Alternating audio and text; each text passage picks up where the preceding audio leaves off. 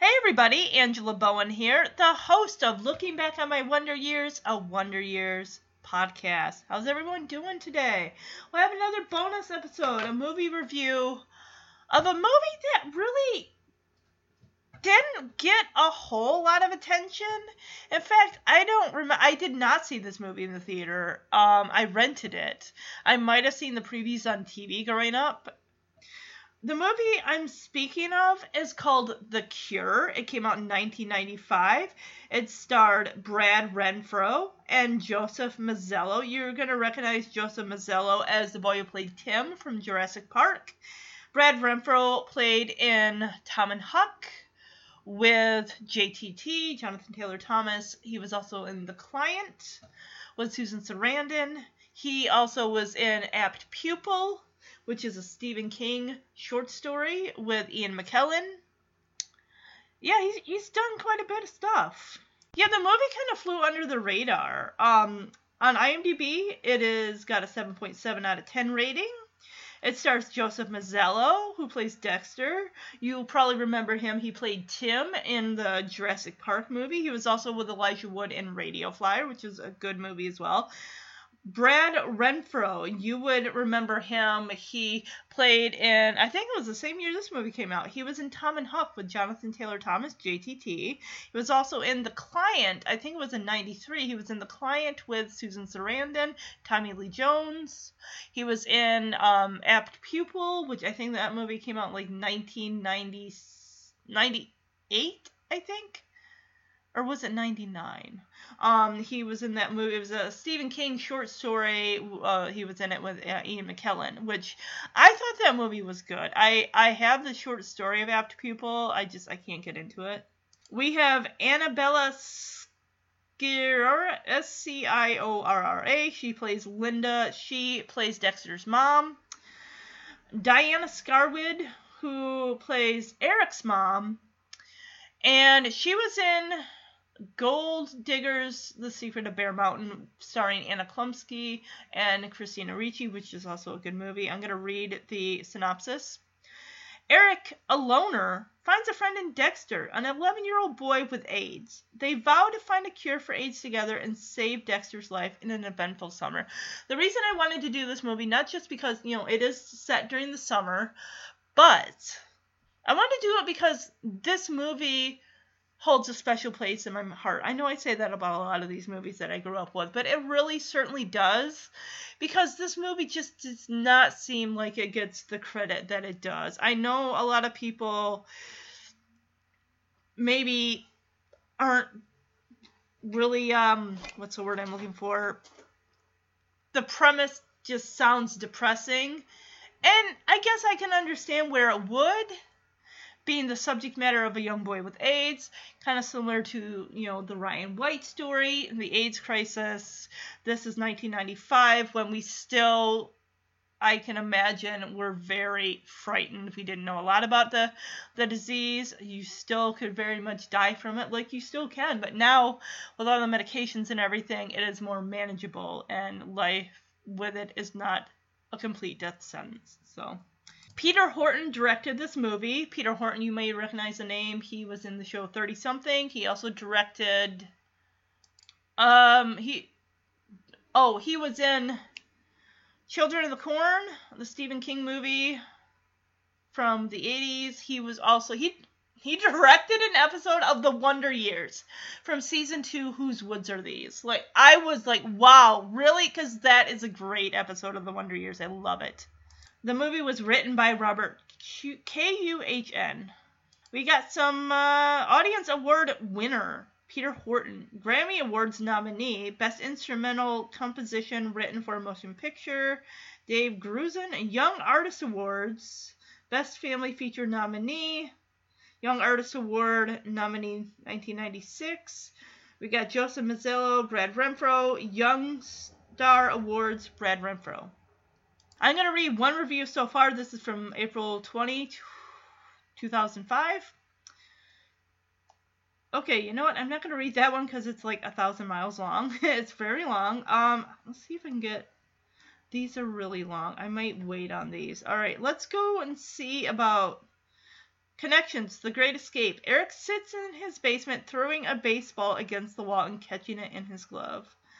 Star Wars Episode A New Hope. I don't know, Roman. Dexter leaves a note behind before he departs to remind his mother to record Star Wars at 8 p.m. Kid songs Let's Put on a Show. Posters seen on the wall of the Palace Theater during Blue Suede Shoes. Okay.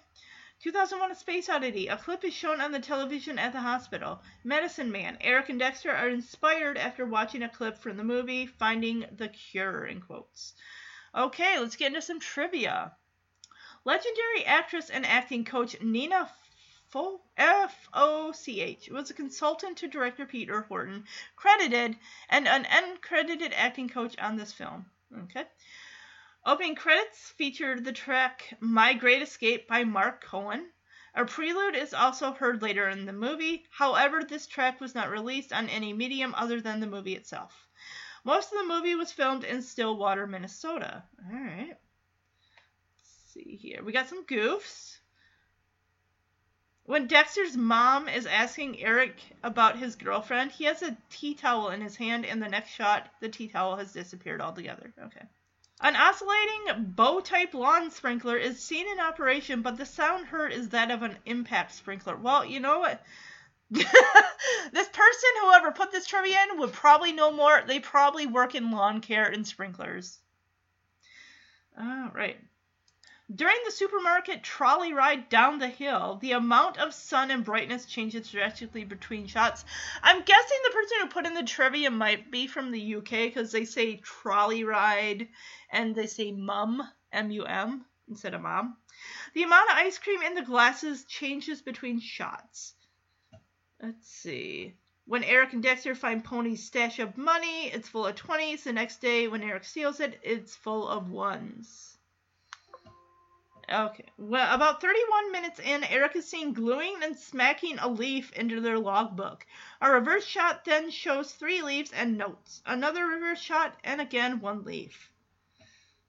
When Eric is sitting on the floor playing Nintendo and his mom is talking to him about his dad's girlfriend Cindy, the position of Eric's legs keeps changing between shots. Wow, this person had a lot. He really had um really watched the movie with a critical eye. When they are on the river sailing to New Orleans, you see the same smokestack in the background even though days have passed. Well, alright. Okay. Okay. Okay, um, the last two are spoilers. I'm not going to spoil the movie for you, so. Alright, I'm ready to get it. Um, release date, April 21st, 1995. A lot of this was all filmed in Stillwater, Minnesota grossed $2,568,429 at the box office. So, yeah. All right, let's jump into this movie. All right, so the movie starts, and all we're hearing is the scraping sound. We hear a teacher, we're in a classroom setting, we see kids' feet. And we hear the teacher say, you know, it's the last day of school, make sure you clean out your lockers get your textbooks back to me by a certain time. I thought she said something like they'll be fined if they don't return them. And all we're seeing is a shot of a boy's feet. He's wearing black Converse. And we just see like bits of wood just falling onto the floor. So the teacher's like, anybody have any questions? The kids are all like, no. She, Nobody has any questions. They're like, no, we have no questions. We want to get out of here for summer. It's the last day of school. Kids are anxious. I remember on the last days of school, the bus driver would get us like popsicles or something, and it's really cool. I swear, one of those last days of school, I think it might have been in elementary school, kids were chanting, "No more teachers, no more books, no more teach, no, no more. What was it? No more teachers, no more books, no more, no more papers, no more books, pencils, no, no more pencils, no more books, no more teachers' dirty looks. I think that was it. So the second time she says, "Does anyone got any questions?" Everyone says no, except for this kid who's like, "What happens to the stuff that stays in our lockers?" it gets thrown out by the janitor who has to clean up after you little goobers. That's what happens to your stuff. Goes in the trash. Or if it's something of value to him, he'll probably keep it or sell it. I don't know. That's the answer to your question, son. So the camera like pans upward and we see a boy who's got a jackknife and he is just destroying the heck out of the front of that that chair. He just keeps going over the same spot with that that army knife just so that's where all those little shards of wood that were gathering on the floor were coming from. And the whole time he's doing this under his desk so nobody can hear it, no one can see it. It's not like he's carving his initials. He's just bored. We see that he goes to Washington. This is actually Eric that we see. Um, we see a sign. This is 1938. I guess that's when the school first existed. We see a construction paper colored, multicolored sign. Well, multicolored letters that says congratulations. Like kids are like out the door. Like they can't get out fast enough. It's like the reverse of Black Friday at a Best Buy. Everyone wants to get out. They don't want to get in some of these kids look like they are i mean we got a combination of kids that look like they're in elementary school and kids that are in like upper middle school like 10th graders so i'm guessing that eric's got to be maybe 12 13 and i gotta tell you because this movie i don't think it's just because it's centered around a boy that has aids or because it's in the South. You this is 95 when you are hearing hard F's drops. The F word, not F well, probably F U C K. Um, but the F A G G F A double G O T dropped half a dozen times, if not more, sprinkled throughout this movie. You know, the homo, the, the, the this, the that. It's just, it's, oof. So we get Brad Renfro's name come up in the credits here, and he, we see, he's the one with the black Converse. He's the one with the jean shorts that go past his knees. Looks like a lot of kids probably walk home from school. I don't really see any, but they walk home, they ride a bike. Right away, this kid is gonna get hassled. So we get um three of the boys that are going to be prominent bullies. One of them got an earring. He's got the 90s um the 90s hair that's kind of like long and it's got kind of like shaved on the bottom a little bit. It's just like ugh. And I'm going to play this clip real quick. It's like this guy's already because Eric's name is Eric. He's this guy's like, so Erica, I heard your boyfriend moved next door. Who's referring to Dexter, who we'll later meet, who lives right next door. So because it's a small town, people talk. Dexter and his mother, basically, he's just the boy who has AIDS. And because he moved in next door to where Eric lives, now Eric is getting the brunt of the bullying, and they're like calling him an FAG. And it's just like, what in the heck? This is. Ugh. Hey, Erica. How's your new boyfriend next door? He's not next door. He's behind me. I ain't never even seen him. I ain't never even seen him. Who are your neighbors then? Gomer Pyle and his brother Goober? Eat shit. What was that? Hey, come back here, faggot. Hey, I said come back here. Go fuck yourself, kid. and and the whole time Eric is like not even looking, like his head's bent down. It's like, no, he's not next door. He's behind me. I ain't never even seen him. It's like, ugh. basically Eric is like, eat shit. And the guy's calling him a FAG. It's like, what the heck? So we get to see Eric on his journey home from school. Looks like he has to walk a little ways. Now is he checking? He's checking for change in that Pepsi machi- machine there that he's walking past. Because probably you know sometimes people get a drink and they're like, oh, it's just like a, uh, it's a quarter, it's a couple pennies, it's a dime, it's not a big deal, just leave it in there. Isn't it like what people do sometimes when it comes to like old, the old payphones? People like, oh, I bet there's like a dime or a quarter in there. Let's see if somebody like got some. I thought there's a way, like there's a movie called The Home of Our Own. I'd love to cover that for the podcast if it's still on um, Amazon Prime. But the kid and that Edward Furlong was he rigged the payphone to be able to like he he was able to get money out of it somehow. Like wow, wow. So Eric's passing a playground with a set of swings. We got some kids on the swings, but we have this girl who's pushing maybe her like 70 year old grandmother on a swing. Uh, grandma just wants to like I want to relive my childhood days when I swung on a swing. Please push me. I want to feel included. My good golly, how long does he have to fucking go to walk home? What is this, like five miles away? You know, it looks like he lives like clear across town. So clearly, you see the wind kind of picking up a little bit. Of course, you know what's going to happen. Typical, you're walking home, what happens? Boom! Sky opens up. Boom! Downpour of rain. Poof. Luckily, Eric's got his bag. He uses that as an umbrella. Doesn't really help much. It's the last day of school. He'll probably get a new backpack in some in like late August during the back to school sales. Okay, now we are in Eric's backyard. We see a bunch of army men. We see grass on fire. We see a a jet that he's playing with. He's just having fun with fire. Um, we're gonna later learn that he is home by himself like a lot a lot because his mother is a realtor she's not home she's always like showing houses and everything like that oh it's a troll he's lighting a troll doll on fire oh the poor troll doll rip troll doll this is cool effects as eric is playing with this jet you hear the jet and this kid is not ashamed to play with like action figures and like toys. He's like 13 and he's playing with, you know, action figures. I mean, you didn't have the internet really much in 95, so it's like you made do with what you had. He's got this whole cool setup in his backyard that he could just play for hours.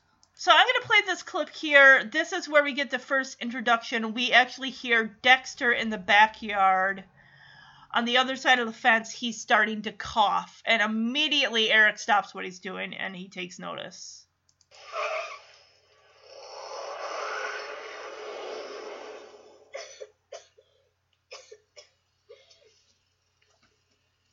Who's there? Are you asking me? Are you spying on me? No. I'm working on my mud fort. What are you doing? Planting vegetables. hey, thanks for moving in here. Now the kids at school call me faggot and walk on the other side of the hall. I have to live somewhere. Yeah, well, why don't you go inside until I get done working on my garden? Why? So I don't have to worry about catching something and dying. It can't be transmitted through the air. Yeah, well, just to be on the safe side, I think you should go inside. But I'm working on my mud fort.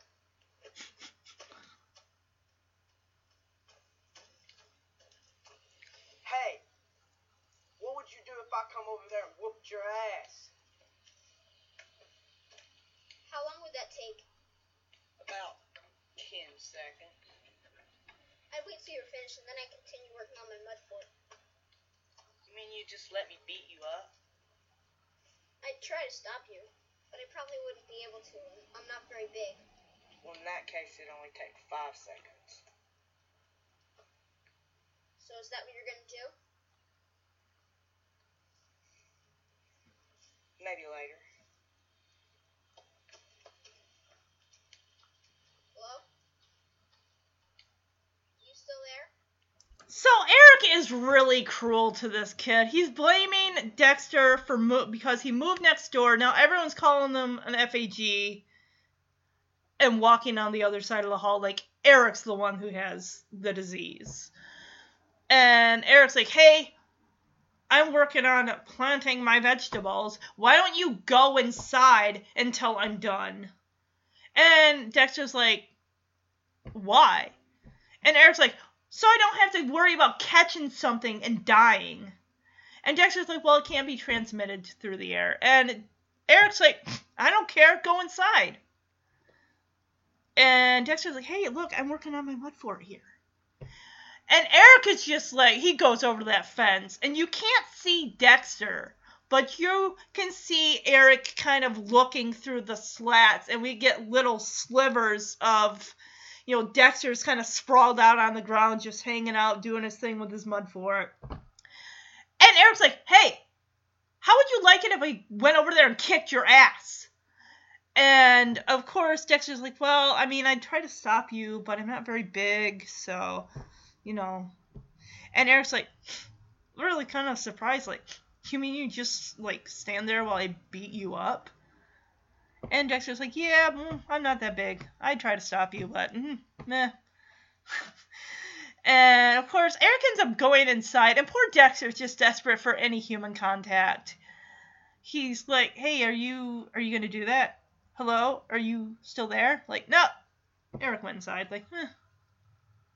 Like, this kid clearly isn't to put up a fight. this is boring. I'm to go inside and play Nintendo. So Dexter's in the backyard. He sees his mom has gotten home from her job. Looks like she's loaded down with dry cleaning and a bag of groceries. She's got her keys in her mouth. Her hands are full. It's just like, ugh. And to top it all off, drops her keys, ends up also dropping the bag of groceries on the floor. She really likes the caramel corn rice cakes, which I can't says I blame her because those are good too. It looks like she might even have apple cinnamon. There's noodle roni, there's spam, and there's like a large like baguette of bread and a few other items there. So, of course, she's got to pick everything up, and that's when Dexter decides to come in and. He's got dirt smudged on his face.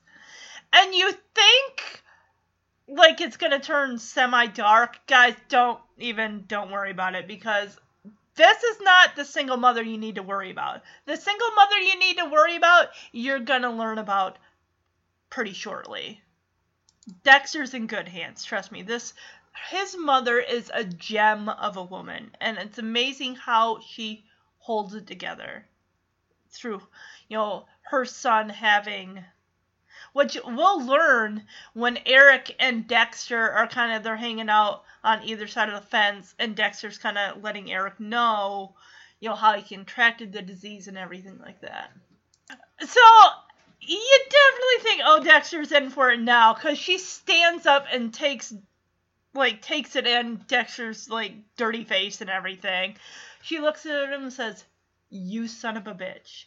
I told you what would happen if you got dirty again." And you're like, "Oh gosh, she's going to hit him." But the grin on Dexter's face and he takes off running through the house and she's chasing after him. This is adorable.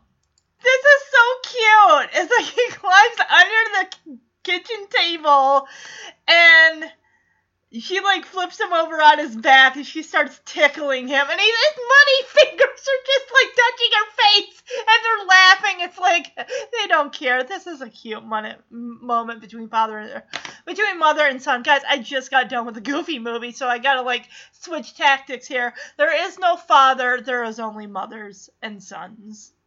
All right so we end on that happy scene. We go over across the fence to Eric's house, and we get a shot of what's going on in the street. We got three boys that are playing, I think, like baseball in the street because you know you can do that and not get run over apparently. So we see the curtains in the living room window part, and Eric's mother, you can tell right away, she's got the jewelry on, she's got a nice dress, she's got makeup on and everything and she's like, "Oh, I bet my son would love to play with these boys because all she sees Eric do, and it's I think it's that same day that school let out that he's already he's at the Nintendo just playing. And she's like, "You know, why don't you go out there and play and make some friends?" And meanwhile, Eric is just, he's got the Nintendo gun just aimed at the screen. It's like, Mom, can you please get out of the way? He's like, yeah, there's some boys out there playing baseball. It'd be nice if you made the effort. And she steps right in front of the television, and he's like, like, mom, come on, I'm trying to beat this guy here. I think she just wants him out of the house and not like she doesn't want to seem like a neglectful parent. Like, oh, my kid never leaves the house. And definitely, you can tell he does not respect his mom, which we're gonna learn. Like, she does not deserve respect. She is a piece of shit mother. Um, as he's like, um, very nice. Um, no, she says she's gonna go out drinking with the girls after, you know, from the office. You know, she's had a long day of selling houses, so she needs to uh, have her girl time and unwind. So this is pretty much the norm for Eric. Mom goes out, goes drinking with the girls. She says, make yourself something in the microwave for dinner. Yeah, we'll see what he microwaves. I mean, it's not bad, but I would not want that day in and day out. That would, like, she really wants to unload her kid. Like, hey, have you thought any more about, like, Colorado? I'm not sure. Where is this movie supposed to be set? It sounds like it's supposed to be set, like, down south. And that's clearly, like, Mom, I told you I'm not going to camp. I don't want to go. Eric's a loner. He doesn't really make friends that easily, which I, I can't blame him. Have you seen the kids around there? They're not exactly friendly. Wow, her southern accent is like, well, he's like, I'm not going to camp. Well, if you just give it a chance, like, whoa, that southern accent is coming right out. And Eric, of course, knows how to push your button. Says, "Hey, why can't I go see Dad?" And we cut to her reaction of just, ugh. And she's like, "Well, you know what? Call him. If he says yes, I'll send you on the next flight or the next bus." She says, "Call him. If he says yes, I'll put you on the next plane." So yeah, she definitely, uh, yeah, the husband and her don't really talk and he clearly it's already set up shop. He's got you know new place, new girlfriend who's clearly young, probably much younger than her. And she says, "Oh yeah, you and your dad's friend, uh, this uh, little Cindy here, can go to the movies and you know get in for half price." And of course, Eric's like, "Mom, seriously, come on." She's like 23. And of course, his mother's like, whoa, wow, surprise, old enough to drink. Eric hits her back with, yeah, but she doesn't. Like, ooh, burn. So, of course, to retaliate at that little comment, she goes over and just pulls the game out of the Nintendo. Eric's like, oh, what are you doing? I was on World 8. She's like, I, you know, I don't want you in the house playing with these this thing day in day out, like, or watching it watching this thing. Oh, she says, you know, it's not too, it's not good to spend too much time with these games. And he kind of mutters, if I wasn't watching, I was playing. And he mutters, bitch. calls her bitch. We got to later that evening. She seems to give Eric like whatever he wants. He's got like a little. It's not so much. It's kind of like a Nerf gun because it's putting out little ping pong balls, and you see like you get a close up as he's coming into the kitchen. Either it's on a skateboard or rollerblades. You get a cut shot to the microwave going off. He's got a two liter of like orange soda. This kid's diet is gross, but then again, my diet is not exactly better. I mean, I get it. He's like 13. I ate a bunch of garbage food when I was at age two. I still kind of do when I'm 36. I know, sad, sad. You wonder, hmm, what kind of food does he have in there? Pizza, maybe? Maybe some mac and cheese? Maybe a cheeseburger? Nope! Microwaved Butterfingers! You are gonna see so many Butterfingers in this movie, you're gonna, like, want to vomit out your ears. I mean, uh, don't get me wrong, I like Butterfingers. I do. But this is his dinner. Microwave Butterfingers, where all the chocolate is basically melted off of these bars and is just like leaking out the sides. Because you see a Butterfinger wrapper when he puts the plate, pulls it out of the microwave, and puts it on the kitchen island. Like, yep, it's clearly Butterfingers. Oh, and he's got Minute Maid orange soda. That is clearly, yes, that's a two liter. That may even be a three liter. It's pretty big. He's not even attempting to use it a fork. I know Seinfeld made a big deal about like, oh, they're using forks to eat a Snickers bar, he's just blowing on it to cool it up. He's gonna pick up that goopy chocolate goodness and just shove it into his mouth. He's not even gonna bother with a fork. Like fork, no one does that. Okay, so now we cut to Dexter's house. His mom's put him to bed, and she tells him, I have nothing against fishing, but I am not touching the worms.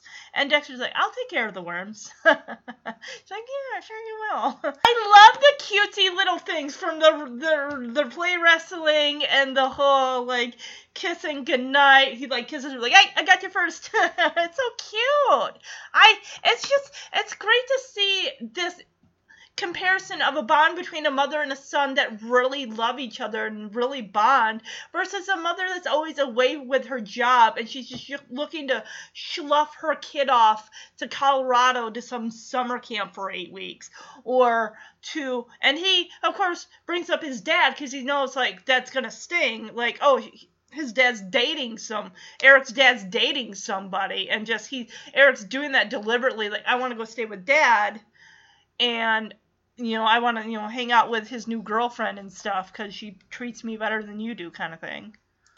And now we go back to Eric's house where he is sitting at this long di- dinner table. Okay, he does have a fork and knife, and he is sawing away at those probably cold Butterfingers now. And it's just representing this kid is home by himself, like probably 15 or more hours a day he is there. His mom, I mean, she works all day, and then she's like, I'm going out with the girls, I'm going out to party, and going to like relax and unwind. So yeah, we're really getting a small little peek at Eric's sad, lonely life. I mean, he's down in his basement or bedroom or somewhere, and he's just throwing like a little like hard rubber ball at the wall and catching it in his baseball glove. So I like how this transitions. He's in the basement on the floor, throwing the ball up in the air. It transitions into the next scene where he's still he's you know throwing a ball in the air and catching it. As Dare, uh, Dexter is kind of explaining about how he got you know the disease and everything. He ended up giving me two pints of blood. I guess that's a lot for a baby. My grandmother says you're going to hell. She says you'll suffer eternal torture from a billion flames, hotter than the center of the sun. Well, she must be some kind of genius. What? Well, my doctor's really smart. he says he has no idea what happens to people after they die. If your grandmother knows, she must be a genius. She's a clerk at Kmart. Kmart. Maybe she's just an underachiever. no, she's an idiot. Maybe I won't go to hell after all. You sure those germs of yours don't travel through the air? Yeah, why?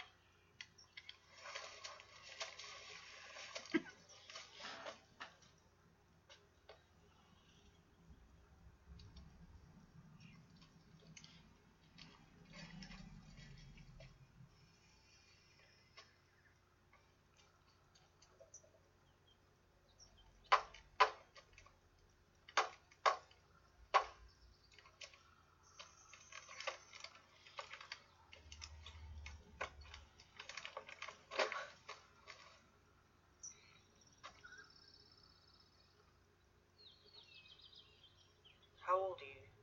Eleven. Jesus, you're a midget. Well, if you look at the lower limit of what's considered normal for my age, I'm only four inches shorter. Oh. So, you know how to play Battleship? So basically, yes, word around town is that everyone's talking about Dexter's you know he him having AIDS. Actually, Dexter does say when he was baby he got two pints of blood, which is most likely considerably quite a bit. So he's had this disease since he was a baby. And Eric tells him how his grandma said that Dexter's to go to hell just for having the disease and everything like that. And Dexter's says to Eric, like, wow, your grandma must be like a genius or something. My my doctor who who is treating my my illness says that he has no idea what happens to people after they die. And of course, Eric's like, she's a clerk at Kmart. Like, she don't she don't know smart up there, the head. Like she's an idiot, basically. So Eric's kind of thinking to himself, like, hey, maybe, you know, we've been talking and stuff like that, so it can't be that bad. So he asks, like, hey, um, do those germs of yours still, I mean, they don't come through the air, right? And Dexter's, no, no, they don't. So Eric kind of runs off for a second, and Dexter goes over to the fence on his side, and all of a sudden we hear the clunk, clunk, clunk. Basically, Eric is driving nails into the fence so he can climb over it. And we see Dexter there. We finally get, you know, Eric and Dexter finally meet face to face for the first time.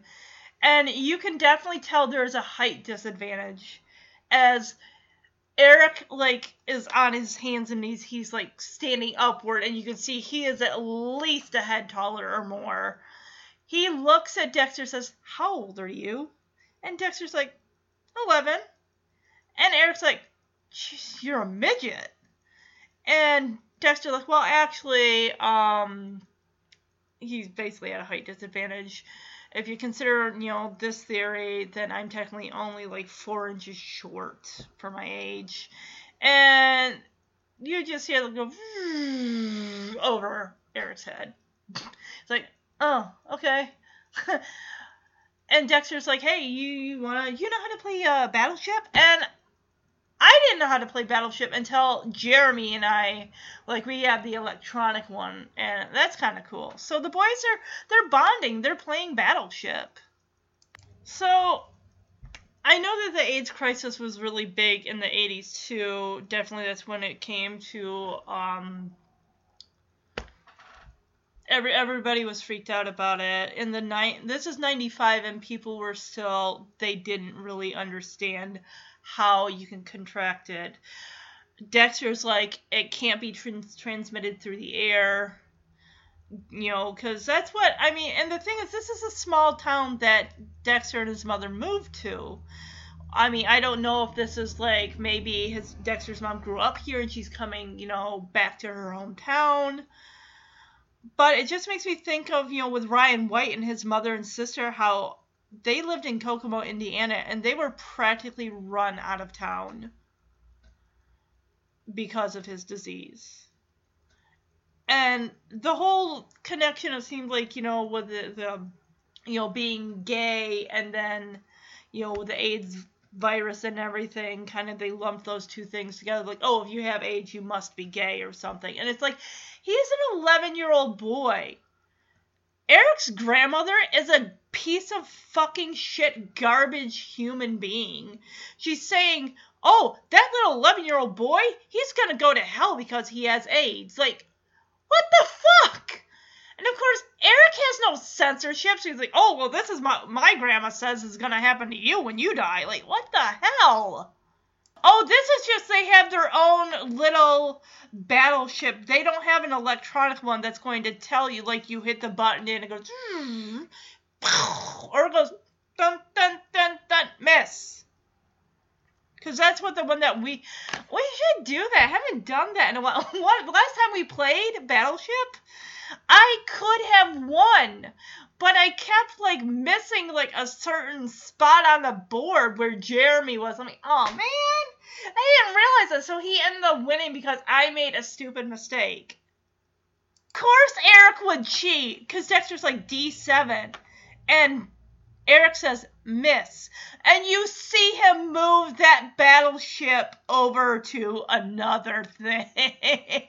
oh, Eric's got these little like army figures or muscle man figurines, and he's like got them strung up by their necks. And he's got one of those electric or it looks like it probably just takes batteries, one of the pencil sharpeners, and he's got he's building a war zone in his backyard. Or it might even be Dexter's backyard. Of course, how are you gonna make a mud fort? Well, you gotta go get the guard, the, the hose in the backyard and just start watering down that dirt. We find that they have a toad there, that they got a little corral for him, or a little like prisoner cage or something, because they got popsicle sticks. I mean, that frog could really just hop over it. So Dexter's wearing a uh, wristwatch that's got a timer set on it. Apparently, it tells him what time he needs to eat. He's like, "Oh, I gotta go in. I gotta eat my lunch now." And Eric's like, "Well, why don't you just eat whenever you're hungry?" And of course, Dexter's like, "Because if I ate whenever I was hungry, I wouldn't be out here." Like, truth, truth, yeah.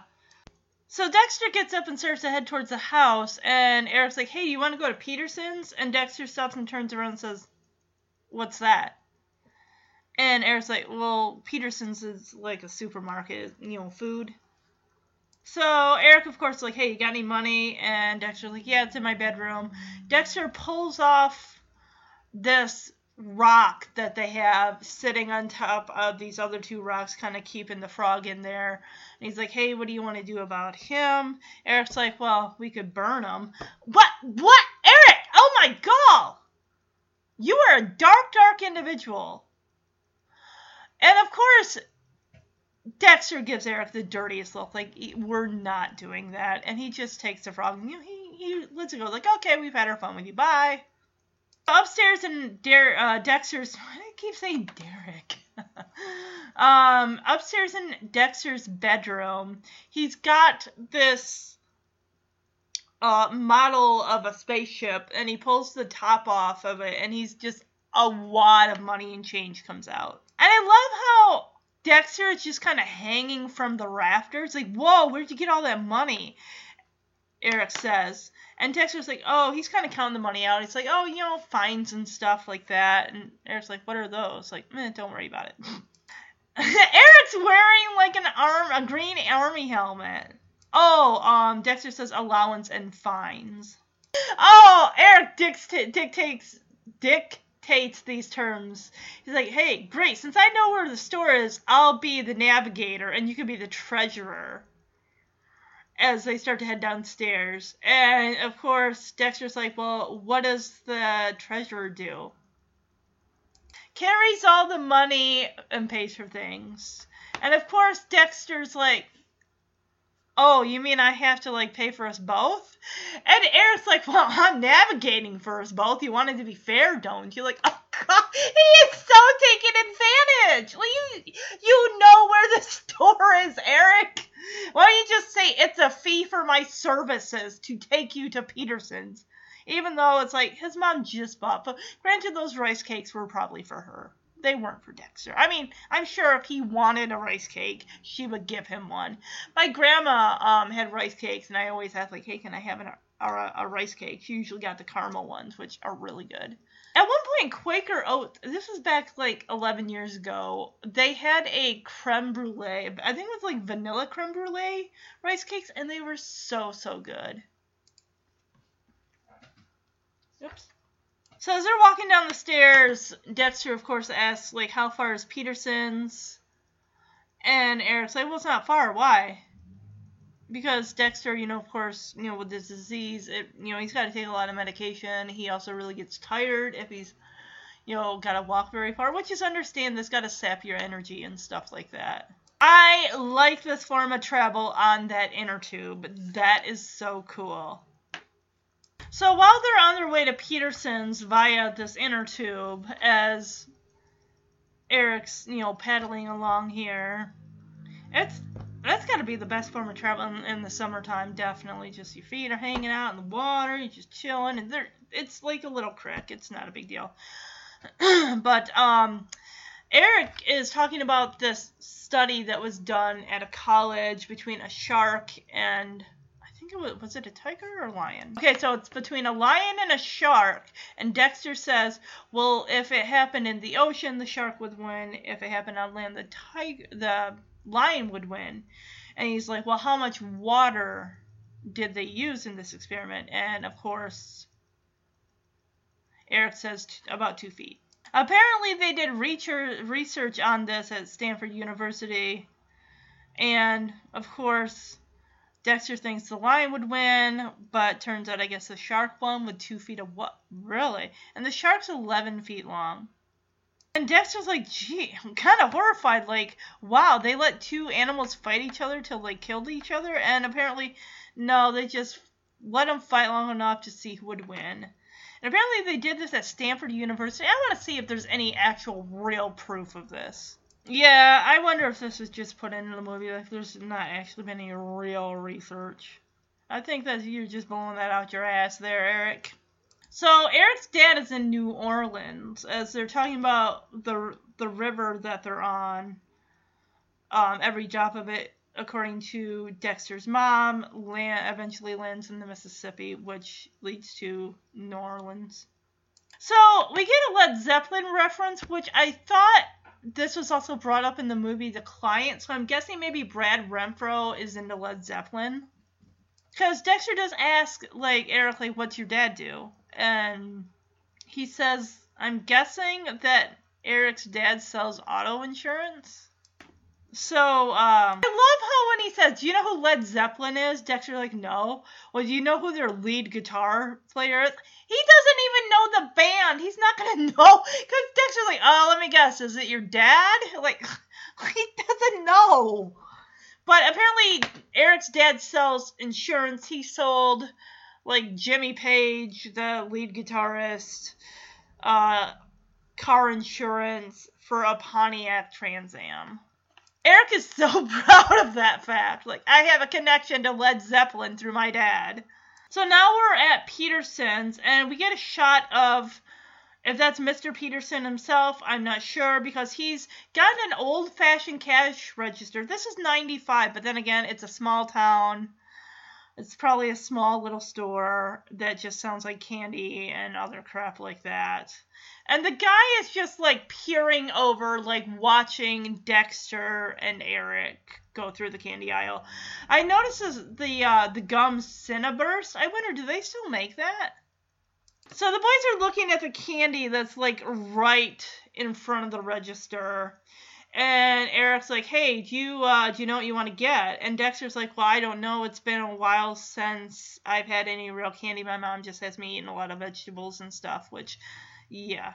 So Eric grabs an entire box of Butterfingers. Like, "Oh, you gotta try." This. He takes the box over to another aisle and just rips open a candy bar like here take a bite of it and the guy at the register says nothing. He's just eyeing them with like a stink eye. Like i see you boys. I know what you're doing. And even dexter keeps glancing at the cash cashier like looking at eric like are we allowed to do this? And of course eric's just eric is like well of course. I mean what how do you know what you're gonna get? How do you know if you even like the candy? It's like you can't you can't do that. You can't just rip open a candy bar and just start munching away on it before you pay for it. Until money has exchanged hands and you get a receipt, that candy bar is property of that store. I love, yeah, the way that Eric, he's got his back position so he's blocking Dexter's view and the cashier's view from Dexter. So yeah, that guy's gonna get suspicious. Like, what are those boys doing over there? And he doesn't say a damn thing. And there are other people in this store too, so this makes me want a Butterfinger. um, because De- uh, Dexter takes a bite out of this candy bar and he's like, "Oh, wow, this is really good." Of course, it's like Eric's got that full box. Like, all right, get out your money. We're gonna buy the entire box of candy. Like, oh yeah, yeah. What do you think the candy bars were in 1995? I bet they were probably maybe 50, 60 cents back then. Now they're at least a dollar, if not a little more. I can't believe the price of a 20 ounce of a Diet Coke.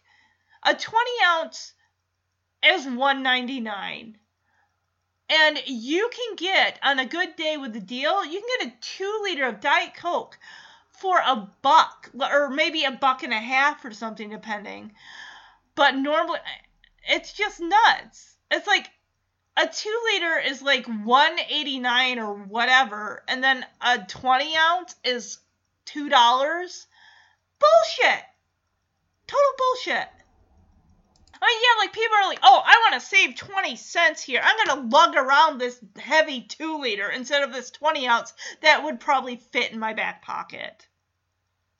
So, to help, you know, Dexter, you know, to walk from the store to home, he Eric gets a cart and he's got the inner tube and the paddle underneath on the on the bottom part of it. He's in the middle of the road pushing this cart and of course we see a garbage truck right behind them honking the horn like get the hell out of the road kids! What the hell there, the, that guy's got his hand on the horn, like you need to get over because I am now in the lane of uh, uh, oncoming traffic, and of course Eric's like asshole, and it's like, uh, no, buddy, you are in the wrong. Yeah, the guy on the end of the garbage truck says, get out of the road, go on. So yeah, Dexter's got a makeshift uh paper bag that he cut out like um a hole for his head to go through and then the arms. That's kind of cool. And um he's like pointing the or like all right three degrees right. Eric's got some like rocks and stuff like that that he throws. Of course he misses knocking over uh, the trash can so. And of course the bullies the three bullies from the beginning of the movie show up. And they're like hey how much you pay for that you you, you know they're calling the you're calling them that i don't like it pisses me off and the one guy's like, hey, you took a wrong turn. This is a no homo zone. Like, what the? Damn you people! Damn you people and you're prejudiced!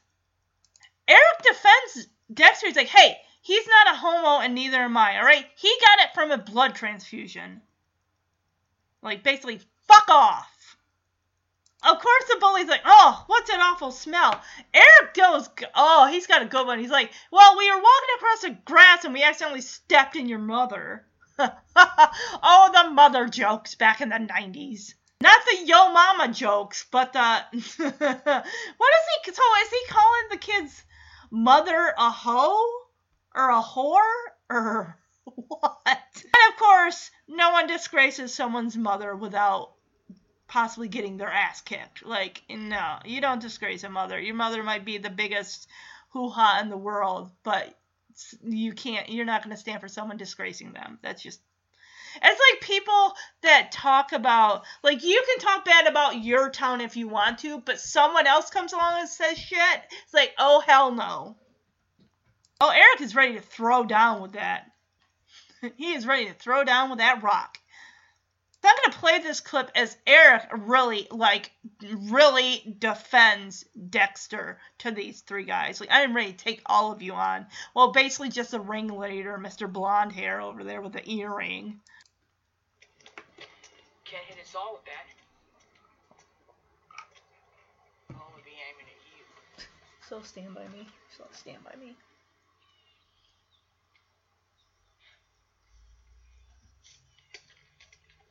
Come on then. Hey, what about your little brother, huh? What about him? When he fell off the jungle gym at school, they had to take him to the hospital. He could have caught something then. Yeah, but he didn't. But he could have. Then everybody would be calling him faggot and queer. And he'd get sick and die. And they'd write homo on his headstone. Then when your mother went to bring you flowers, she'd see little Eddie Horner homo. And you know what the worst part about it would be? Probably before he died, a bunch of assholes like you who ain't sick thought it might be fun just to beat the shit out of him.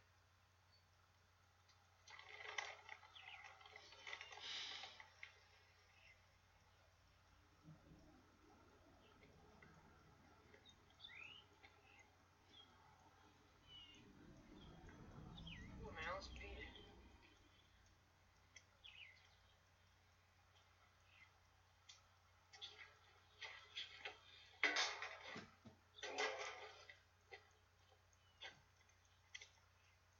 I'm sorry you're sick.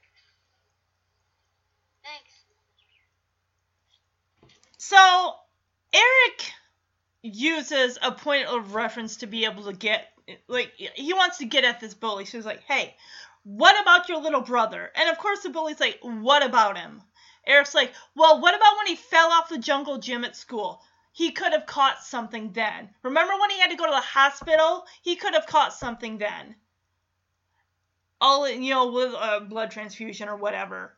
And of course, the boy's like, "Yeah, but he didn't." And I was like, "Yeah, but he could have." And then he could have died, and right before he died, some assholes like you came up and thought it'd be fun to beat the shit out of him. And say if he did die, and uh, your mother went to his gravestone and saw Eddie, little Eddie Horner Homo written on there. I mean, how would that make you feel?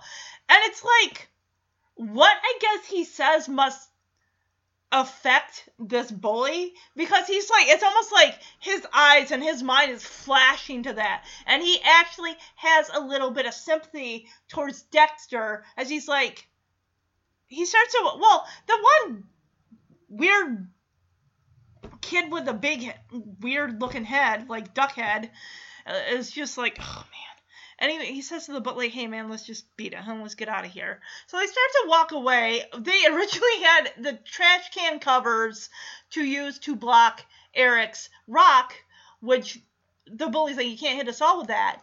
And Eric's like, "I'm only gonna be aiming for you." I'm like, that was like from Stand by Me, between uh, the Gordie LaChance and the Ace showdown, where he says, "You can't shoot us all with that gun," and Gordy's like, I'm only gonna be aiming at you, Ace. I'm like, yes. So, um, yeah. And the bully turns around right before he starts to walk away. He's like, hey, um, I'm sorry you're sick. And of course, Dexter's like, yeah, thanks. Well, could have left it at that. Could have left it at that. Not a problem, right? Eric makes it worse. He's like, he he, he he's aching. He's he's got that rock in his hand. He's aching to throw that and just. Ugh. So he chucks it at, hits that bully right in the back of his head. He goes down, clutching the back of his head, like, ugh. And he yells to his cronies, like, go get him. Of course, it's like, okay, they're on a hill with that cart, that grocery cart, and Eric and Dexter start going down that hill. Like, it, that thing is ramping up speed. It's like, of course, remember that garbage truck? That is just down the road from us. Oh, crap. And of course, they're like, picking up trash and everything, so they gotta stop. And it's like, we are gonna crash into this garbage truck if but of course it's like Aaron's like go go! And of course no they're stopping. Luckily Eric puts his foot on the wheel to try to you know slow it down a little bit. And of course right there trying to this old lady of course of course classic Old lady's got to cross the street. I'm like, you've got to be kidding me! And Eric's like, move your ass, lady! they avoid hitting her, like, oh my god, no! They, oh, okay, so they almost hit the lady before they encounter the frickin' garbage truck again. And it's like Eric, Eric's like on the back of this grocery cart, and poor little Dexter is like inside the cart. That's like, oh my god, oh my god, oh my god. It's like I don't even want to imagine what would happen if they were to hit that thing going at the speed that they're going. Luckily, Eric and Dexter just kind of skirt by it, and of course you see Eric flicking them off in the rearview mirror. they just release that cart, like, bye cart Bye. The adventure was fun. I don't want to see you again.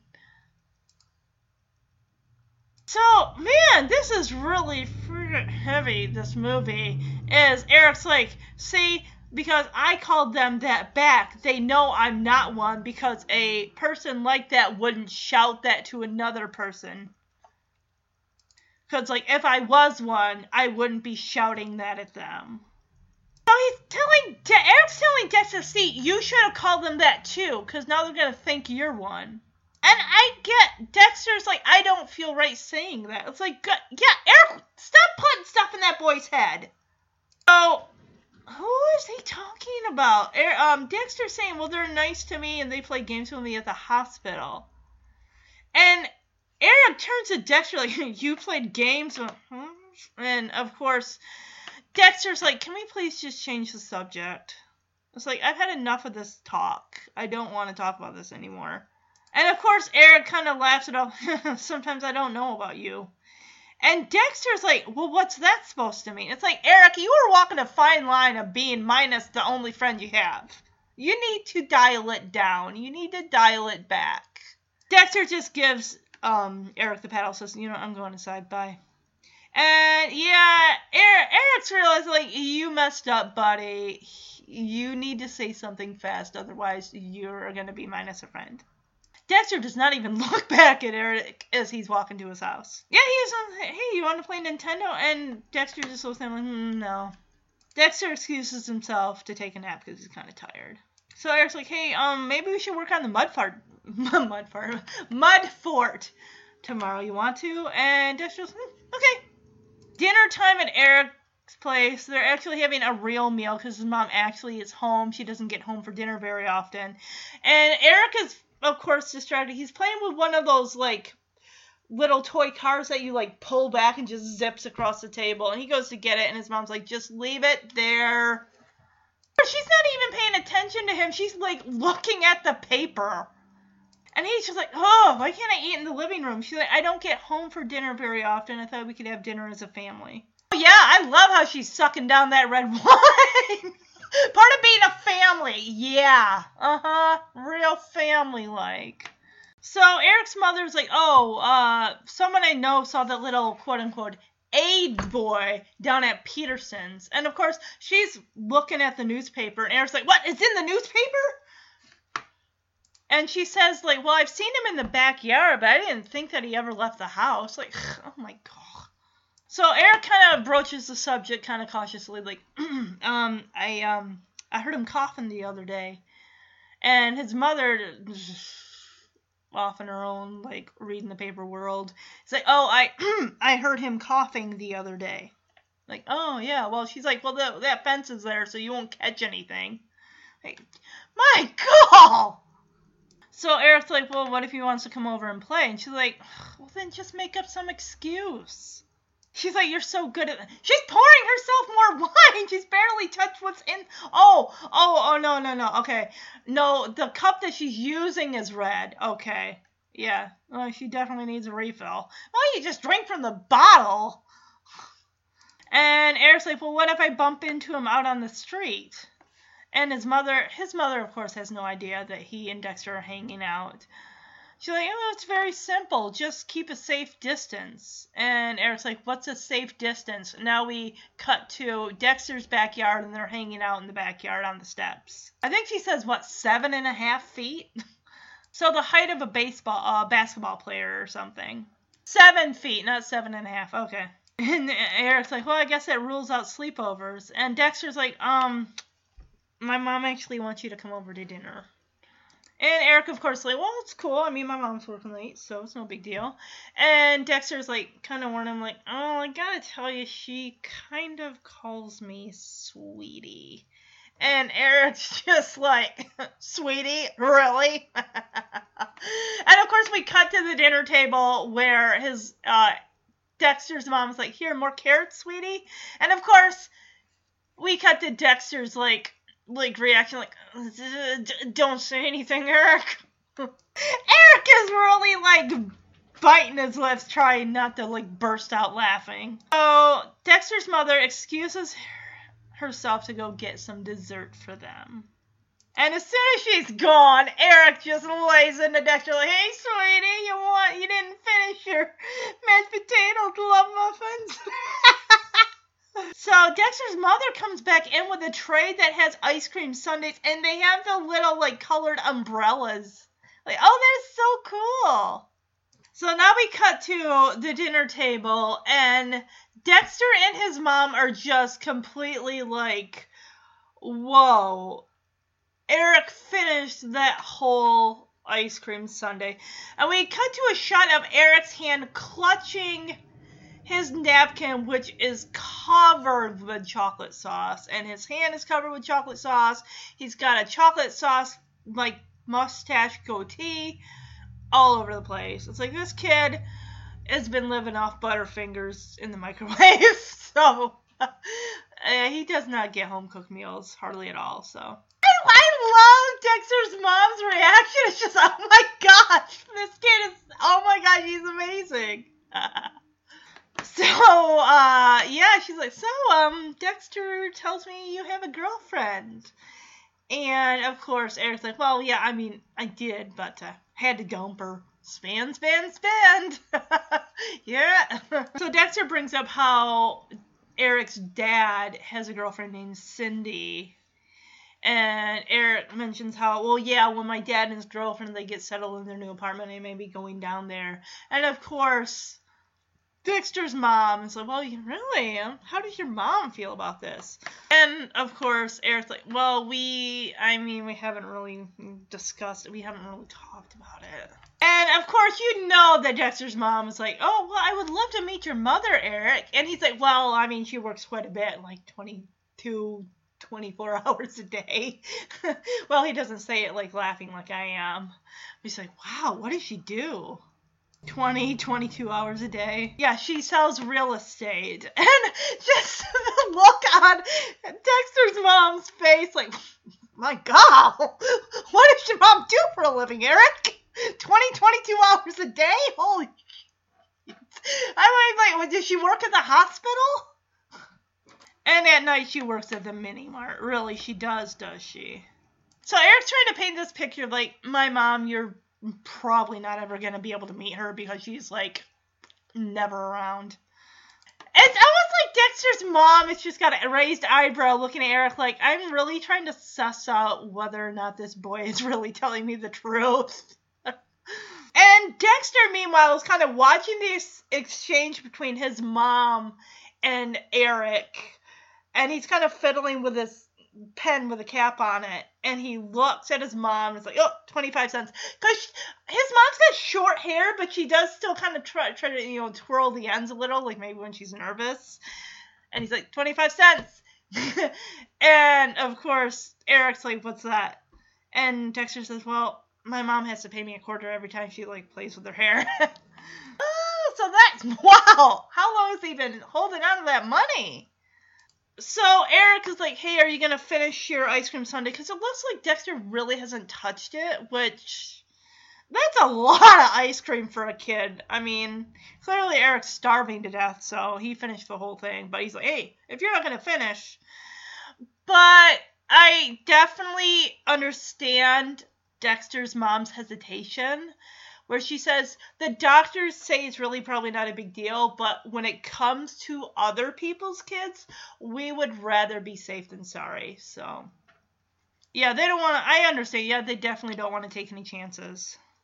And Eric's like, oh, I'm sorry, I forgot. And then he jumps into this whole, like, hey, when we find the cure, we're going to go down to Baskin Robbins. We're going to get one of those ginormous sundaes that they serve in a trash bin and we're all going to dig in. And of course, you see Dexter's mom's reaction to that is like, yeah, sounds like a good idea. I mean, you got it all figured out there, don't you, Eric? She's got this polite, tight lipped smile on her face, like, eh, it's not gonna happen. So Dexter's mom excuses herself. She takes um, Dexter's ice cream to the kitchen, and Dexter mentions like she's worried that they won't find a cure in time, which is terrible because even in 2019 there is still no cure for AIDS. That's basically what this summer and this friendship is built upon is the fact that hey, we're going on this journey to help hopefully save your life, which is going to come up when um, an opportunity they read something about a supposed doctor so and so, and the National Enquirer has found the cure for AIDS in his backyard. Blah, blah, blah, but before that, of course, they got to go through this whole plant experiment because they're going to watch The Medicine Man. So Dexter and Eric are in the backyard, kind of hanging out, just playing with their fort and stuff like that. And Eric's like, "Look, what if they don't find the cure?" And Dexter is so confident, like, "I'm sure they will eventually find it." Mm, maybe not in our lifetime. I don't know, guys. I don't know. I mean, as long as they're still doing testing and stuff like that, there's always a chance.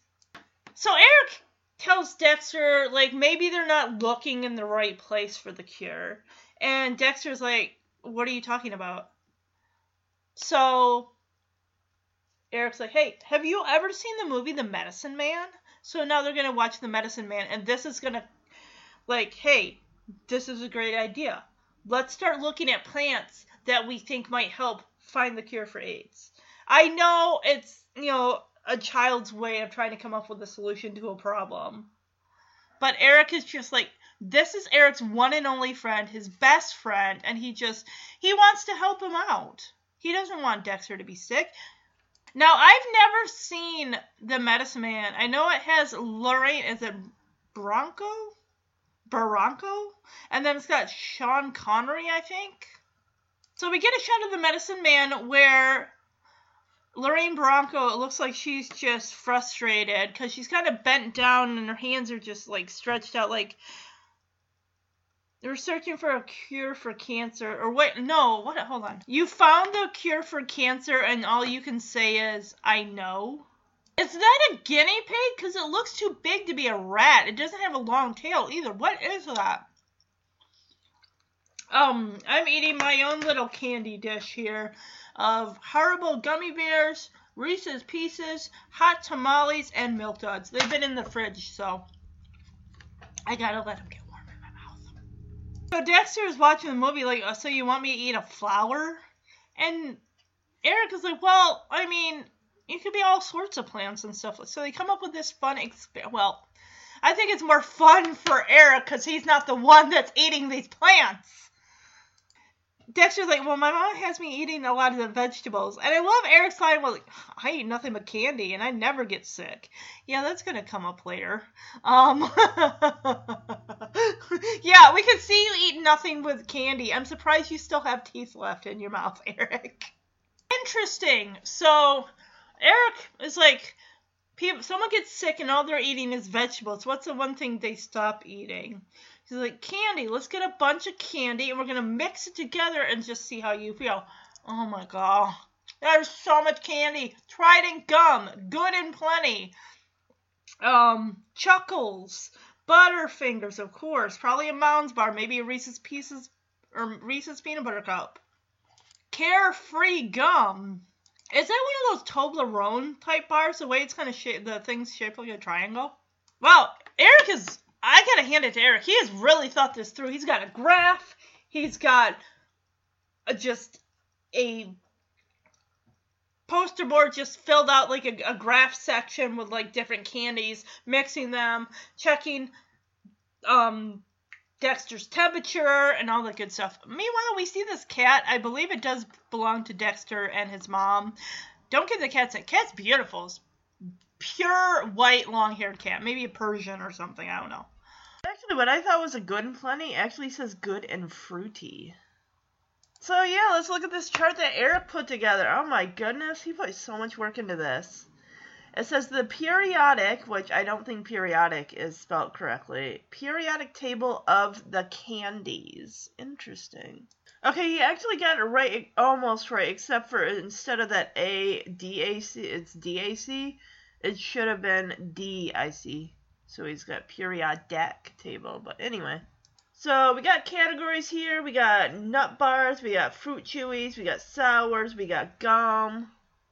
Below what I'm seeing, I see uh, suckers, licorices. One says com. I think it says like combinations, but I'm not sure. So nut bars. We got payday, Snickers. Uh, what the heck is that thing down there?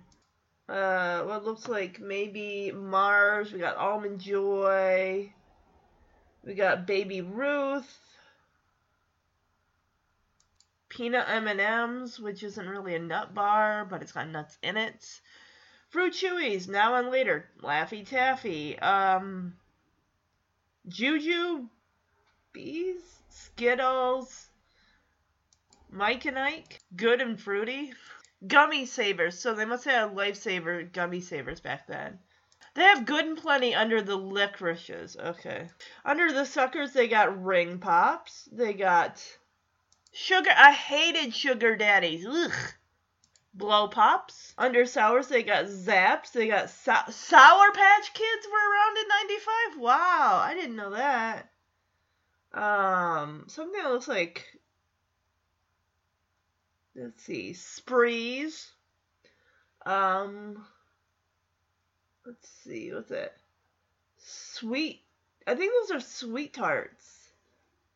Something that says, like, this is shark tarts. Which, yeah, all right. That's basically all I can make out of that chat. So Dexter's not really. He's like, you know, this just looks really stupid, Eric. And Eric's like, you know what? About 50 years ago, some guy found some mold growing on bread. You want to know what it turned out to be? Penicillin. Aspirin. Yeah. Oh, some mold growing on bread, and the guy fed it to people, and he's like, yeah, that turned out to be aspirin. Like, all right. We got a clearer picture. Oh, good, good. All right, nut bars, payday, Snickers, Mars, almond joy, Oh Henry, Goobers, Baby Ruth, Chunky, Turtles, peanut M&Ms, Fruit Chewies. Now and later, Laffy Taffy, Starburst, Gummy Savers, Good and Fruity, Ju- Jujyfruit, Skittles, Mike and Ike, Jolly Joes, Len and Mel. Sours, we got Shock Tarts, Dinosaur Eggs, Screaming Yours? Uh, Something. Sweet Tarts, Blue Ras, Sprees, Zap, Sour Patch Kids, Taft Tarts? There's something below that said hard M mutations, emulations. There's Jolly Rancher under that. Uh, gum, I see we got Bubble or Babbly, um, Bubbly, Trident, Big Red Juicy Fruit, Chick, something Carefree, Dentry, Tri. It looks like it could be Trident, Cinnaburst, Bubble, probably Bubble Yum. Oh, this cat. Okay, the cat is just hanging off the top of the. He's just kind of. Li- he she is leaning against the top of that board. Um, Eric is being really scientific here. He's taking Dexter's temperature as he's trying these candies, just seeing how the t- his temperature is, if it changes at all. This kid is really like in deep with this. Like I am. Like he's he wants to be the one to find the cure. He wants to help his friend.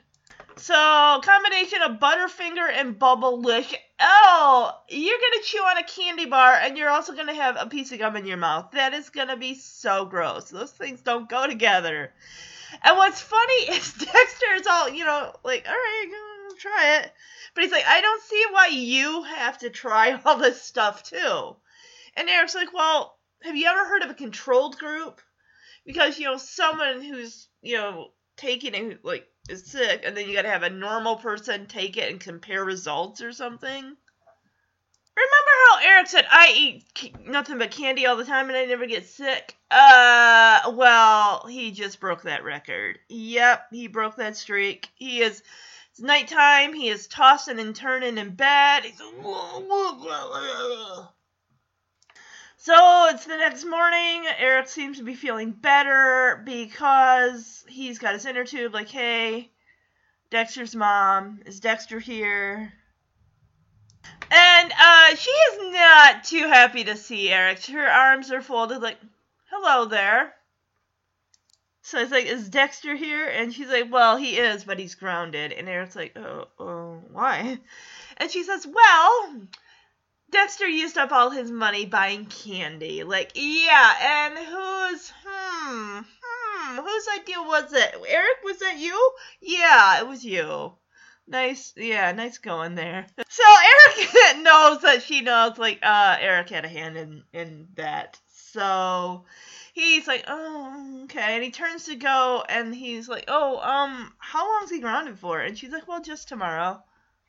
So she's like, well, what's with the inner tube and the paddle? And Eric's like, well, we were gonna play submarine, and she she's kind of standing her ground, you know, grounded is grounded. I'll see you tomorrow. So she takes a second and she's probably thinking like, this is my son's only friend, and in her mind she's probably thinking like, who knows how long Dexter has. So she's like, wait, wait, wait, wait. She screams up to Dexter. Dexter's like, what? She's like, get your ass down here. I'm changing your punishment. I'm ordering you to play with Eric. I love how when they're walking away, Dexter's got the paddle, Eric's got the inner tube, of course. And of course, Eric right away denounces the whole candy experiment. Like, I told you candy experiment was a stupid idea. Like, no, Eric, he told you. Dexter told you. Uh, he's like, nah, stupid idea. So they're gonna go try plants, which is very, very dangerous. They don't know what these plants are. They don't know if they're safe or poisonous. So Eric's looking at a plant, and Dexter kind of raises the question, which maybe we all would have this question. Um, where do bugs go to the bathroom? And Eric's like, well, not on plants. And Dexter's like, why? And Eric says, because even bugs aren't stupid enough to shit on their own food. That's gonna come back in just a moment. So they're back at home. They got like a Bunsen burner. Oh, not a Bunsen burner, but um, a little hot plate thing that they're boil or maybe stove. They're boiling some water, and the water is brown. Do they put like one of those little um beef cubes in there? That's what I always think. Like, hey, they put like a beef cube in to like beef up the water so like, oh, we'll make it kind of like a little soup here. Oh, here's this leaf that I'm gonna put in here, and you're gonna try it. And of course, it's not good, which it wouldn't be. And of course, Dexter drinks it like, ugh, ugh, tastes like crap. Eric takes it from him and says, of course it does. You know where bugs go to the bathroom? But of course, he's like, here, let me put some sugar cubes in it. Dexter drinks like, ugh, now it tastes like sweetened crap. Ugh.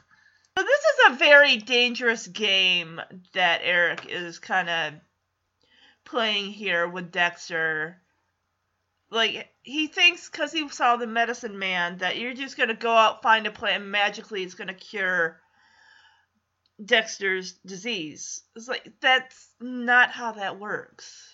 And you're just putting your friend in danger of getting even sicker. So now we kind of get an, uh, a montage here of them like pulling leaves off of. They even go into some lady's backyard and take like cut part of a flower or something. So I like that Eric at least has a food, uh, not a food journal, um, a leaf journal here. It has leaf. It has the picture of the leaf. Well, not a picture. It has the actual leaf kind of pasted in there. Location of where they found it, and then also Dexter's temperature, which is around the one they found under the a bridge. His temp is 99.7. One they found near the swimming pool, his temperature is 100. And one they found by the church on the corner, his temperature is 100. My god, there is a really spiky looking plant that it's like one of those things you don't want to touch it because you know you're going to get poked by it. And Eric's like, What are you afraid to try it? And Dexter's like, I'm afraid to touch it. I mean, I know they got like cute little lavender purple like little fluff ball, but ew. Oh, Dexter's temperature is at like 101 now with the um but I guess Eric says that's, that's okay. I thought if your temperature is over 100, that's not good. Right? So Dexter notices his mom is home, and he and Eric run up the stairs. And this is a cute little prank that they pull on Dexter's mom. Okay, so this house has two stairways up to the top because we see this inflatable alligator as Dexter's mom is coming up the stairs. Boom! They land it, launch it like right at her. And of course, she's like got the mail and everything. She's minding her own business, calling out for her son. All of a sudden, poof! Like ah! and they they run down the other way. Oh, and you see that she was a little shocked at first, but now it's like she's starting to like laugh it off. Like, okay, okay, that was cute. That was cute. So she says, Dexter, is your friend Eric staying for dinner again? He probably stays over like almost every night for dinner. And Dexter says, Waka! And of course, Eric translates and says, That means yes, white woman. I've been watching a lot of uh, Medicine Man. I'm sure they could quote the movie by that point. They probably watch it a lot. I should watch The Medicine Man. I have never seen it.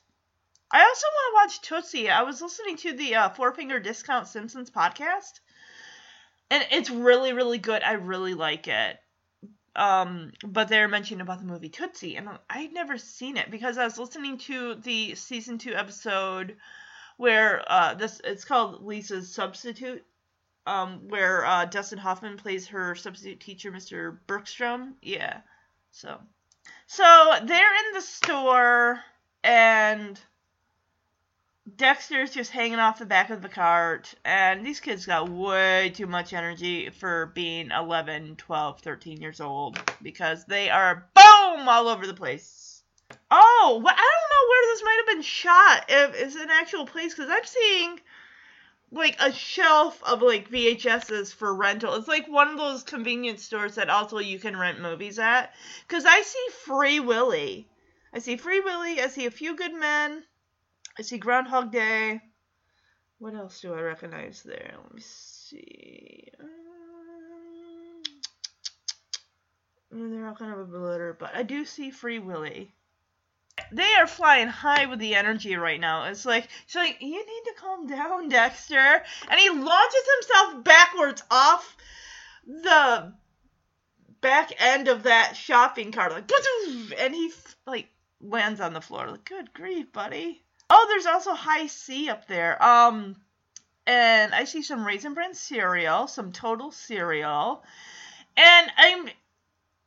I like that nobody's coming up to Dexter's mom saying your son shouldn't be in the store or something like that, like how they probably did with with Ryan White, saying he was spitting on the vegetables and everything, making up all these lies about Ryan White, and it was that was just horrible. So Dexter's off to get some yogurt, and Dexter's mom and Eric are just kind of hanging out there. She's getting some vegetables, and she's just like, "You guys are very, very wound up today. What's going on?" Even Eric is like.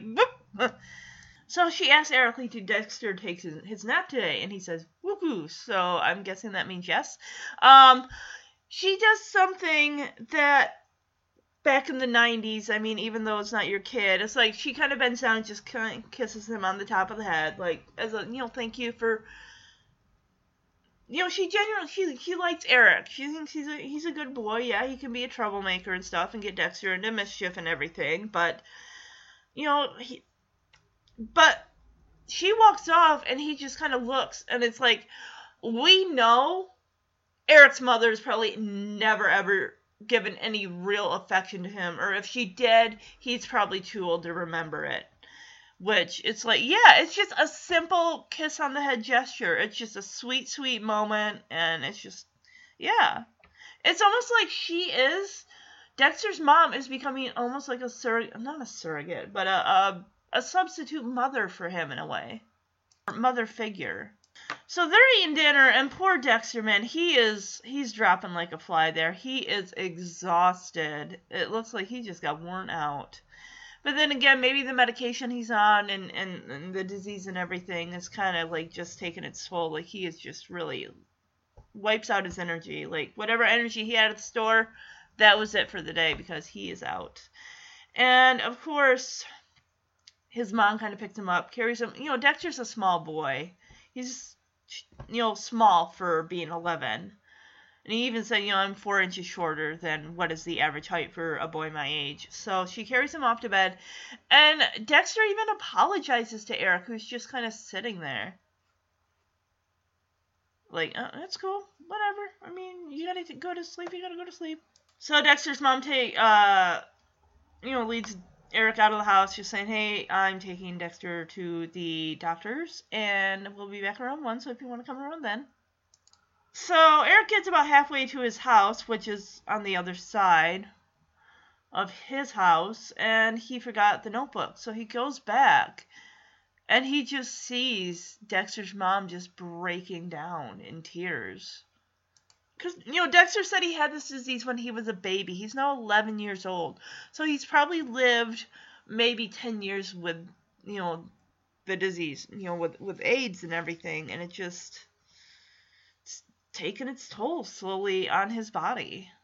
Even, you know, Ryan White, I, believe, I thought he had gotten um the AIDS virus I think I thought when he was like 12 or 13 and he would have passed away when he was 19. So he lived what, about six years or so with the disease, and he passed away. I think it was in. Let me look. Next year, Ryan White will next April 20 or not April 8th of 2020 will be 30 years since Ryan White passed away. He passed away on April 8th, 1990. I would have been seven and a half at that point. I don't even think, honestly, at that point, I don't think I'd even heard of Ryan White. I think I first would have heard of him when um I was 11. I was in fifth grade and we um had a sex ed, you know, sex education course that you had to have a permission slip signed. But um that was my first introduction into Ryan White.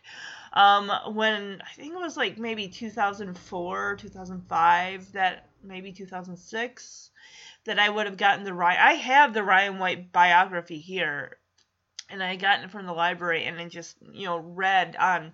It gave really an eye-opening look into Ryan White's life and that of his mother and his sister and everything and everything they went through. I think. Let me check on Netflix real quick. Okay, so the Ryan White story that uh, has Judith Light from Who's the Boss, Lukas Haas, and um, I don't remember who played the sister.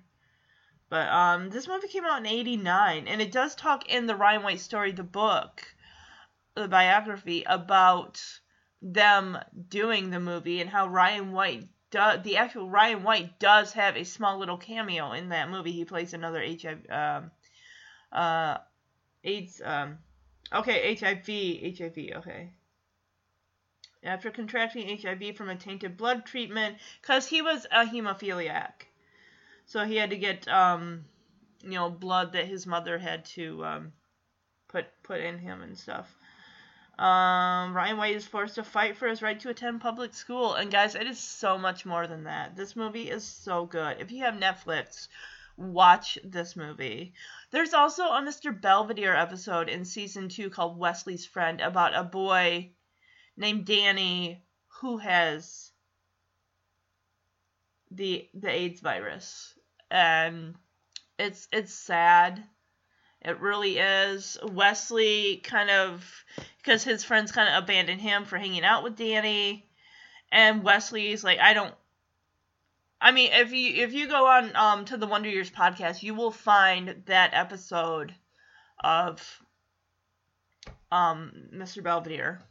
So so Eric doesn't go and get his book. He does come home. His mom is there, which is a big surprise because she's hardly never there. She works 22, 20, 22 hours a day. 22 hours a day.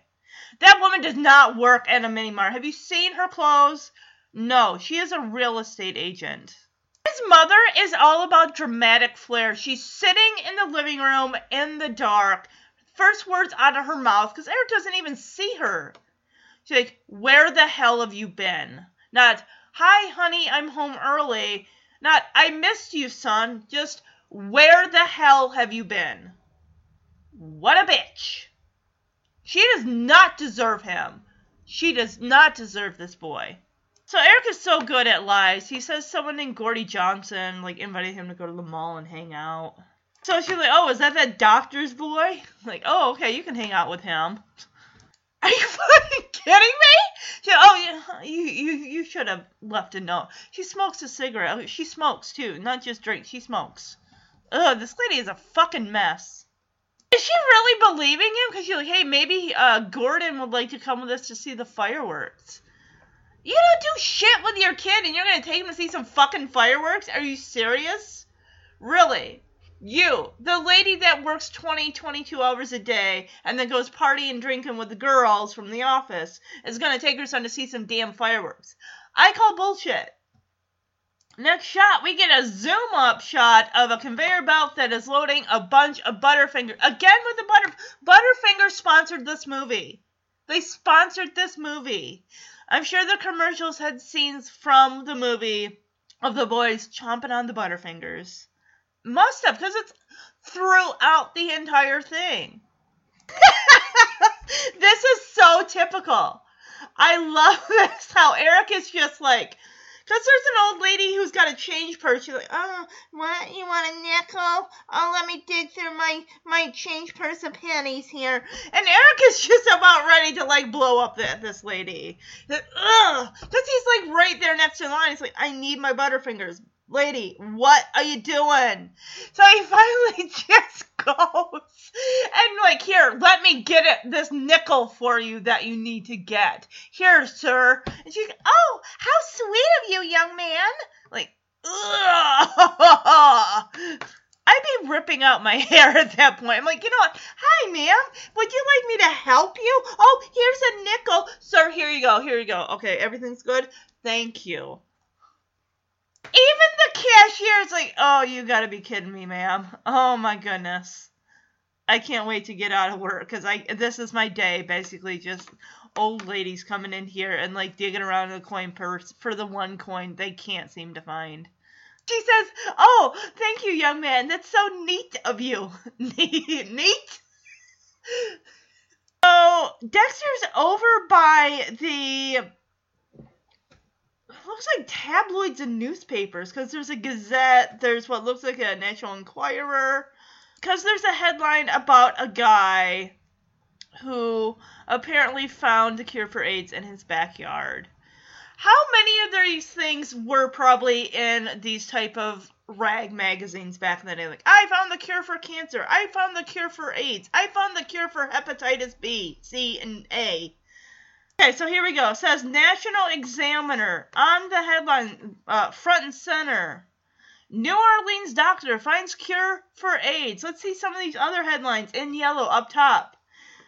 We got exclusive photos. UFO saves Kansas farmer from killer tornado. Free love cult miracle diet. Psychic lottery winner loses fortune in Vegas. Oh, and very at the bottom, special pullout TV stars share favorite. I can't see what that is. Maybe favorite restaurants, favorite foods. I don't know. Secrets to a great sex life. I don't know. Dr. Fishburne. Okay, mysterious Dr. Fishburne. This is garbage. Kids, don't you know a rag magazine when you read one? Deep in the Louisiana bayou, you're gonna find the cure for AIDS. No, you're not.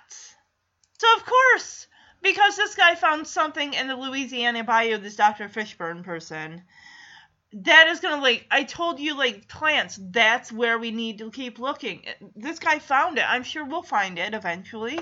Course, Dexter's like, oh, it looks like the government's tried to like hide like it's a mysterious location and everything. Like, why would they hide this information?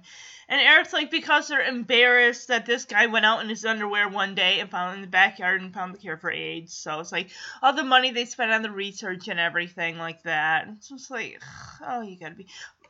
They're 11 and 12, or I'm guessing, yeah, that Eric is 12 they're 11 and 12. They're reading a rag magazine. They're gullible. They're desperate for for a cure, for answers, for some type of a solution that they're willing to believe a National Inquisitor, Examiner, what have you magazine. So Eric's like, hey, you think your mom will drive us down there? Like, are you kidding me? No. So of course Dexter's like pondering, like, well, she might. And then we get back to the house, and she's like, No, I'm not doing that. We will talk to the doctor. I'll show him the magazine. He's going to laugh in our face. I know it.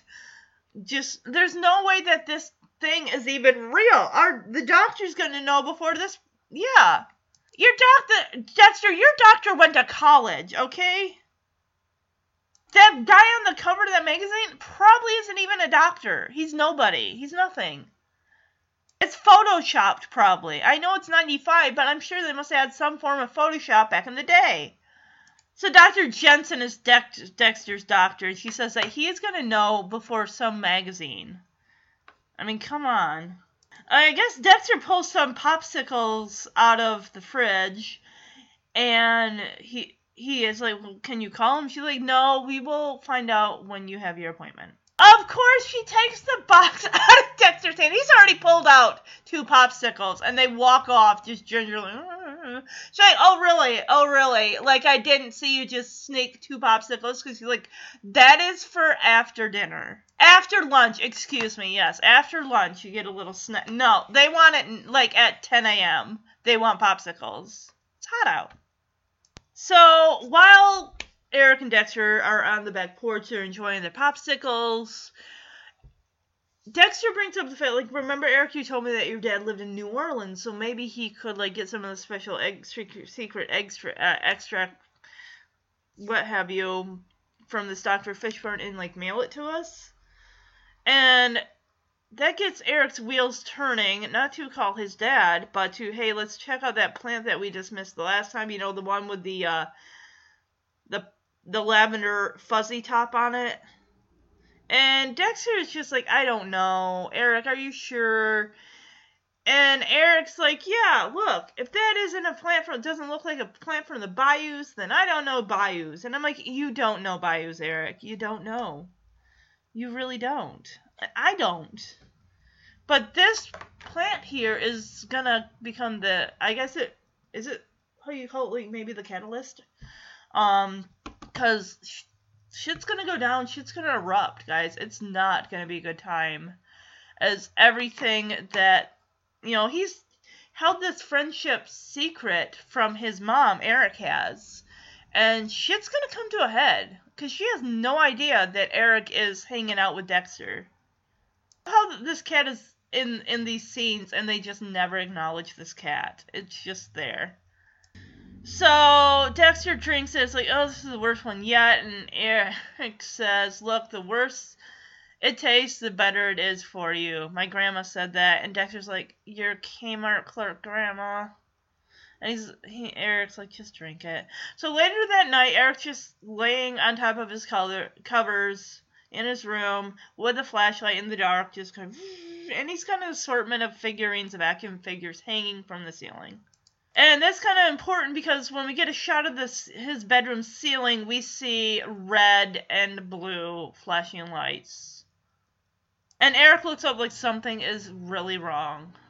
And now there's a knock on Eric's door. It's Dexter's mom, and she wants to speak to Eric. And of course, Eric's mother answers, and she's like, Who are you? How do you know my son?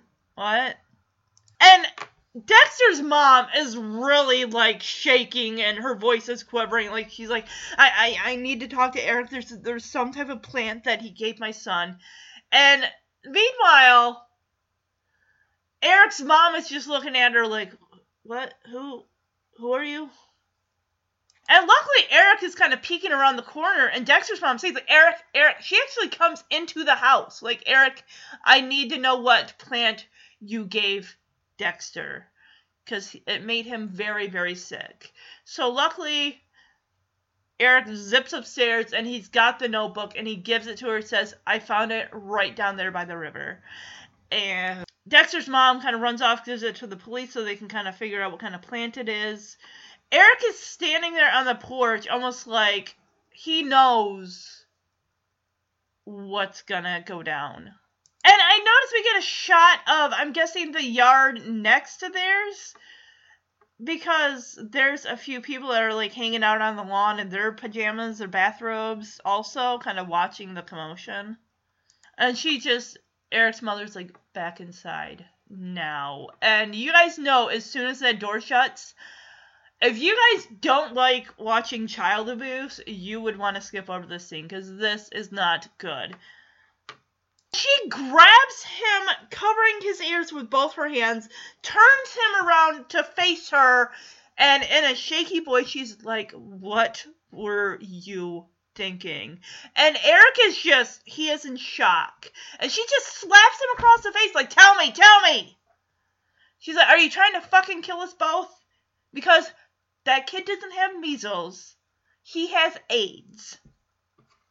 So, so she shoves him against the wall and says there is going to be some big changes. As we overhear her on the phone with Dexter's mom saying, I do not want your son over here. I do not want my son over there. They are not to have any contact with each other. I don't care that they're friends. He comes in contact with my son, and I will call the police. And she even tells to Eric, like, I told her that she sets one foot on my property and I will have her ass in jail. Holy shit. And she says, Oh, tomorrow morning, your ass is on a bus to Colorado. You're going to summer camp. I like I don't care what it costs. So, yeah, she's right outside his door tells Eric that Dexter is going to be th- fine, thank God. But she says that Dexter's mother is on full warning. that if she allows her son to see you, I'll have her ass thrown in jail. Like, can she do that? Really? I don't. Really? Oh, she says come Monday morning your ass is going to summer camp. Gotcha. So Eric jumps on the phone to his dad. His dad's not there. He and Cindy are in Lake Charleston, I think, for the weekend. So Eric goes over to Dexter's. He hatches a plan. Let's go down to New Orleans ourselves and try to find the cure. Dexter, of course, is like, well, where are we going to sleep? What are we going to eat? All the important questions that someone who wants to throw a road trip together or something like that at the last minute. You gotta think of these logical questions. Like, where are we gonna sleep? What are we gonna eat? Where are we gonna get money? And Eric's like, don't worry about that. Look, come Monday, I am gone. I'm out of here. My mom's throwing me on a bus to summer camp. So we gotta do this. This is our only chance. No, well, actually, uh, Eric says he talked to his dad that they can stay down there. Like, hey, I can even talk my dad into taking us fishing. And he's like, come tomorrow morning. I am out of here. I'm gone. And Dexter's like, I'm worried. My mom's really worried. This isn't a good idea. And Eric is really pressuring Dexter, like, you have to do this. Your mom's already worried. Can you imagine if we found the cure for AIDS, how happy she'd be? So Dexter agrees to go. We see in a voiceover oh, the letter he wrote his mom saying, "Hey, don't worry, Eric and I are just going off to find the cure." He basically says we're going to be sensible, responsible. Also, can you tape Star Wars on this date at this time on this channel on TV? Thank you. This is such a cool like he said it's dark out and he set this whole thing up. This is amazing this little raft contraption with the inner tube. Oh, and I love how they have that floating alligator crocodile, that inflatable one. So it's just a montage of them floating on the river and everything with this thing. Oh, and Dexter did mention to his mom, like, don't worry, I did bring my medication with me. It's like, yeah, but how much do you have left, though? So there's a, apparently it's like 12,000 miles or whatever to be able to get to New Orleans from wherever they're supposed to be living. And they're only going like 3 miles an hour on that raft. And Dexter's kind of counting on his fingers, probably trying to figure out how many pills he's got left for how many days. Like that's he needs those pills to survive basically.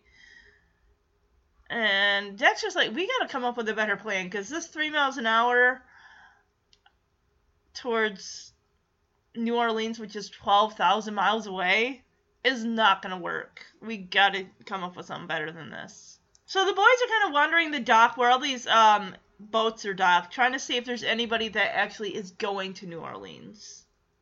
I don't know where AFTA is. Minneapolis. Well, that's no, not that's a no go. Memphis, Ventralia. I don't even know where that is. Guy's grilling off his boat. Oh my god. Peoria. Well, here we go, guys. Oh, we got one of the most shiftiest characters on the face of the planet. The guy doesn't say where he's going. He's like, well, how much money you got? This guy, ugh, his name is Pony.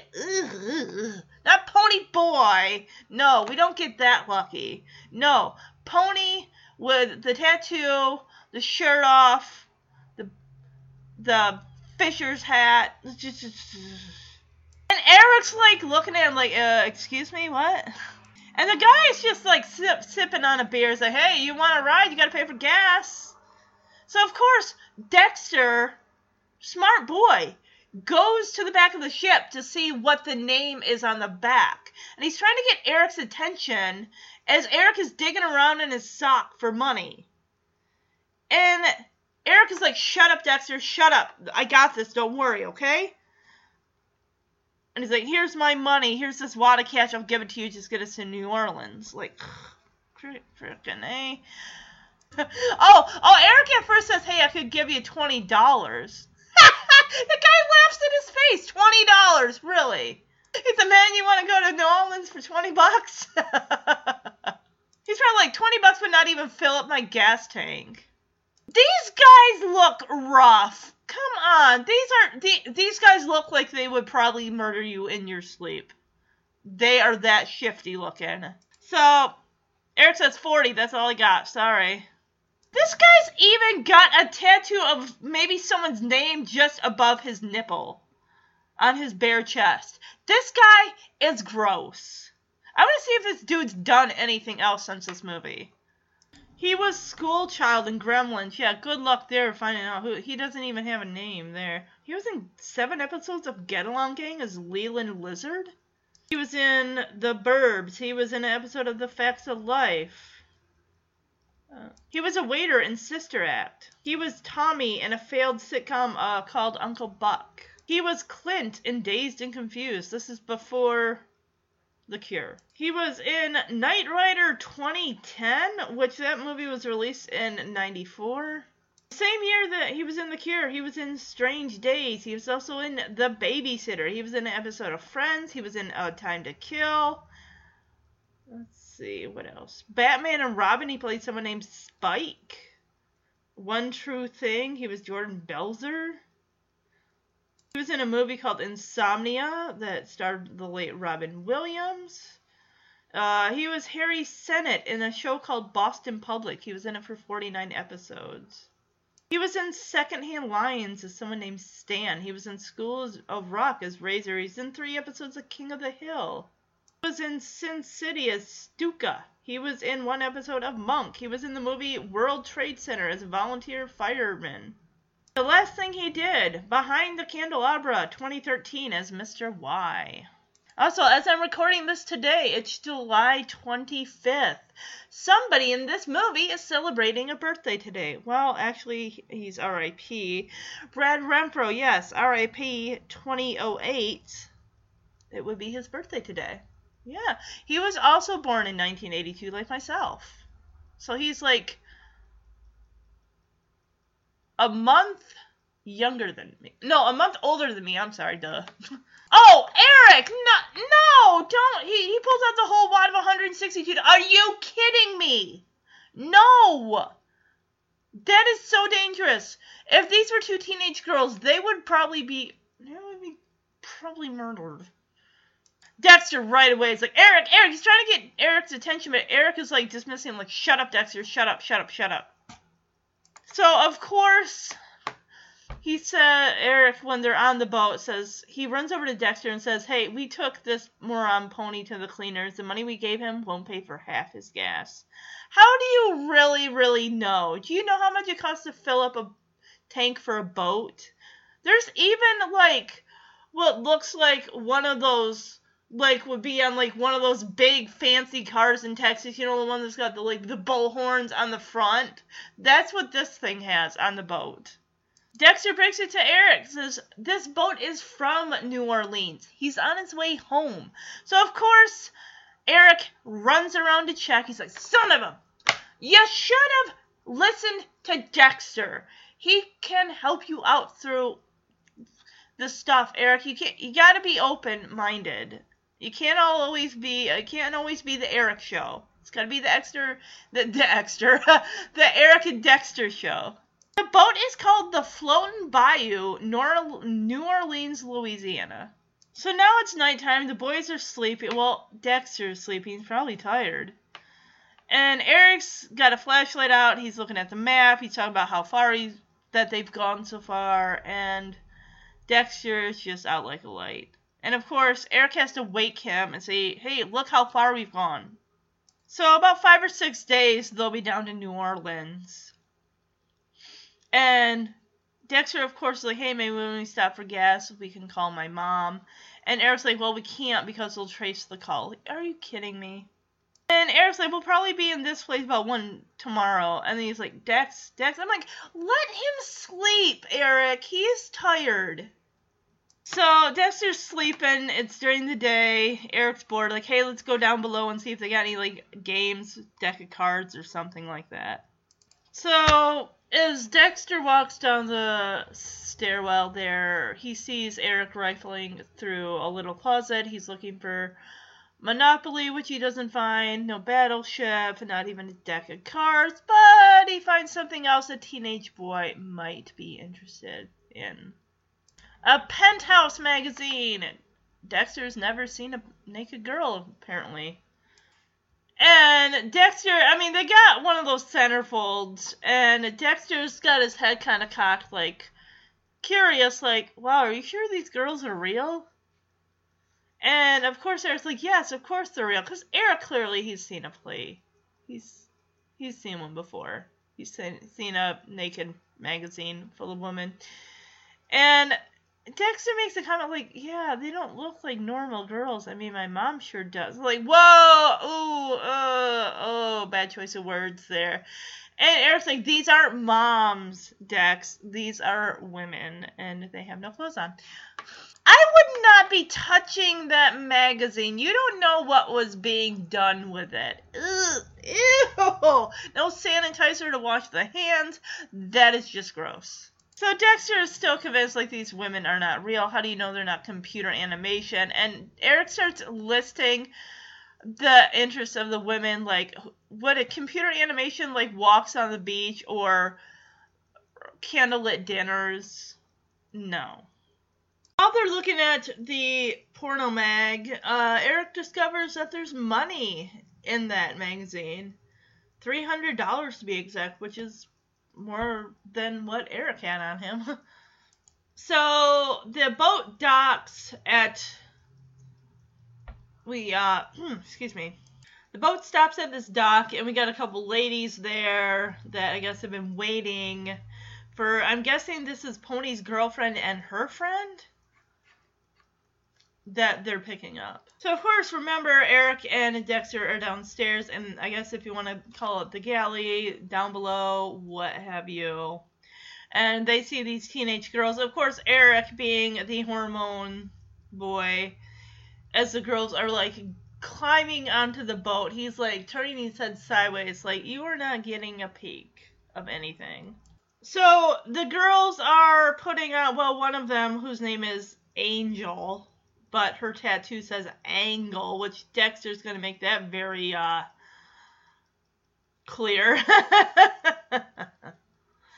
the girls don't even like ask like who are these two kids that you picked up?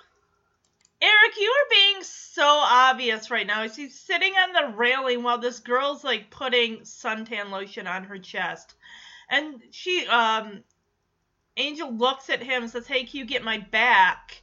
And Eric is just like, this is the greatest moment of his life as he's like, oh my gosh. Yeah, someone fucked up that tattoo, definitely. A N G L E. Yeah. And the tattoo looks like shit. It really does. I can't even tell what the hell it's supposed to be. A cherub? I think it's supposed to be a cherub. So, Dexter's like, Are you a model? And she's like, No. And he asks her what her name is, and she says, Angel. And he's like, you misspelled your tattoo. It says it doesn't say angel, it says angle. It's like I think she fucking realizes that, buddy. She takes the suntan bottle from Eric and Eric kind of looks at Dexter like, you just ruined my good time, bud. So let the tubing fun begin. As Eric is just watching Angel by herself on the inner tube. Then he's like, hey, it looks funner with two people, doesn't it? Because he's watching that other guy and that girl with the reddish blonde hair, like making out on the inner tube. And then, of course, we get Eric and Dexter out there. And Eric, or Dexter's having a fun time, and Eric is just like, this isn't what I meant.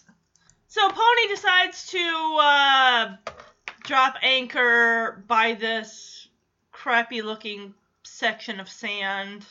They just want to hit it. They want to get smashed. They want to get laid. They want to get that grill going, make up some T-bones. And of course, Eric basically invites himself to this party of four. And they all look at him like, next shot, the boys are on the beach with their camping gear and a pitiful fire with their pitiful hot dogs on a stick. Yeah. So Eric's screaming back that, like, hey, boys, how you like them T-bones? And Eric is just like, his hot dog falls in the fire. He's like, damn it, this sucks! This sucks! And of course, these 20 something year olds are all drunk off their asses, so they don't fucking care. So it's nighttime. Eric's sleeping. He gets woken up by Dexter's having a nightmare, and he's all sweaty and everything like that. Um, it's just his dream of just nothing but but blackness and everything. Just he's he's scared about what's gonna happen at what you know when he dies. That's when he wakes up. Eric's like, "Dang, Dexter, do you piss all over your sleeping bag?" And Dexter's like, "No, it's just sweat." So Dexter's also shivering, and Eric's like, "How can you sweat when you're cold?" And Dexter just kind of shrugs his shoulders, like, "I don't know, I just do." I think he's got a fever. He's got a fever. Eric is being such a good friend here. He offers up his shirt to Dexter because Dexter's clothes are all sweaty. And he even gives up his sleeping bag to Dexter. This is a non selfish Eric moment. We haven't seen a lot of those. I mean, you know, with the he he is kind of bossy with with Dexter and stuff, but at least he's uh you know helping his friend out. So Dexter tells Eric that when he wakes up and it's really dark, he gets really scared.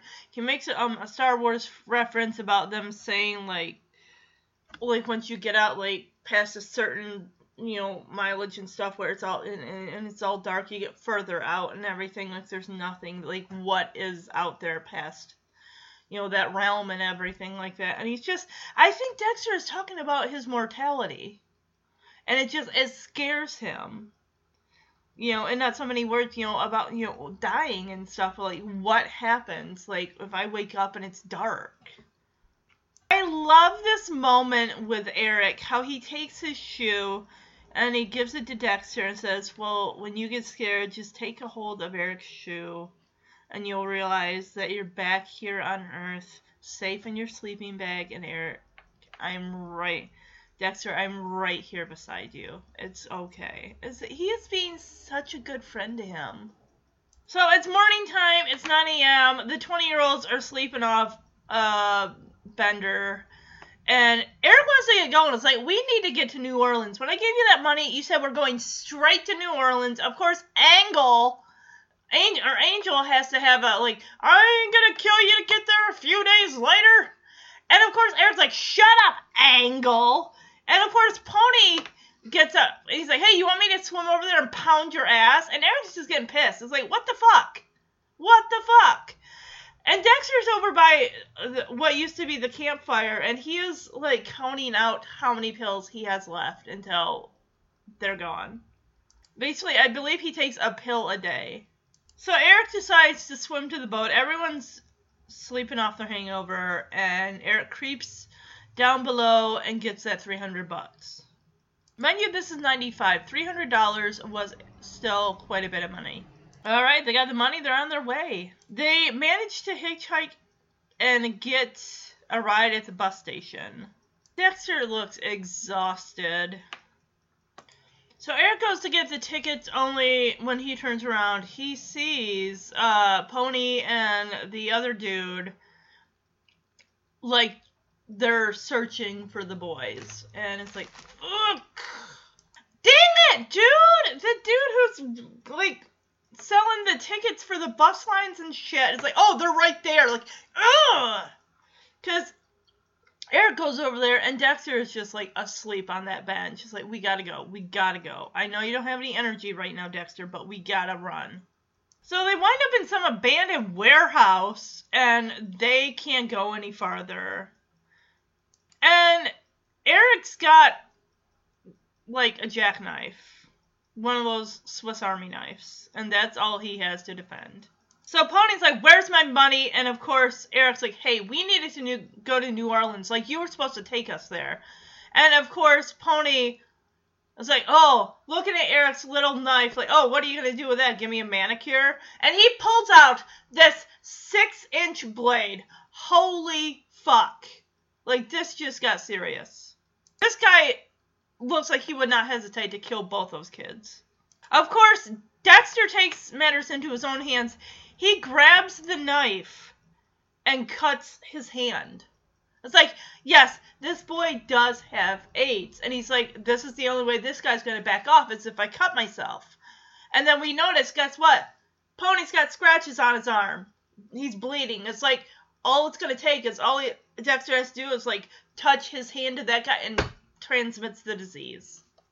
And Dexter, well, Eric's like, what the hell are you doing, Dex? And Dexter's like, I'm gonna die anyway. Doesn't matter if he hurts me. He is very brave. Like going toe to toe with this guy. It's like I have this deadly virus running through my veins and I can transmit it to you. Yeah, and the guy's like, What are you talking about? And Eric's like, He has AIDS. Yeah, that shuts Pony up right, right quick. And Dexter's like, You'd be crazy to stab me. My blood is like poison. One drop would kill you. Pony calls bullshit on what Dexter's saying. He's like, You don't have AIDS. And Dexter's like, You want to try me? And he cuts. He slices his wrist. Not, no, excuse me, not his wrist. No, his hand. Just like the palm of his hand. Just cuts himself. Like, yeah, I'll prove it to you.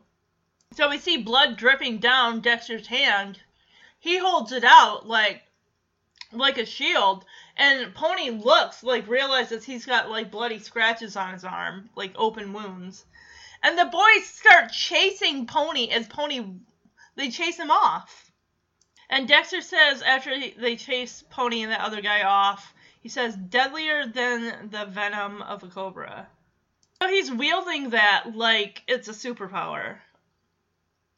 And I think that adrenaline that Dexter got after chasing Pony out of there, he's finally realizing because he's holding the knife in one hand and his hand in the other, and you see the blood dripping down. It's just like that adrenaline rush that he got sap what little energy he had, he had in his body. He's like, so of course, with Dexter's hand bleeding, Eric offers his shirt, well, his flannel shirt he goes to actually hand it to Dexter. Dexter's like, no, don't.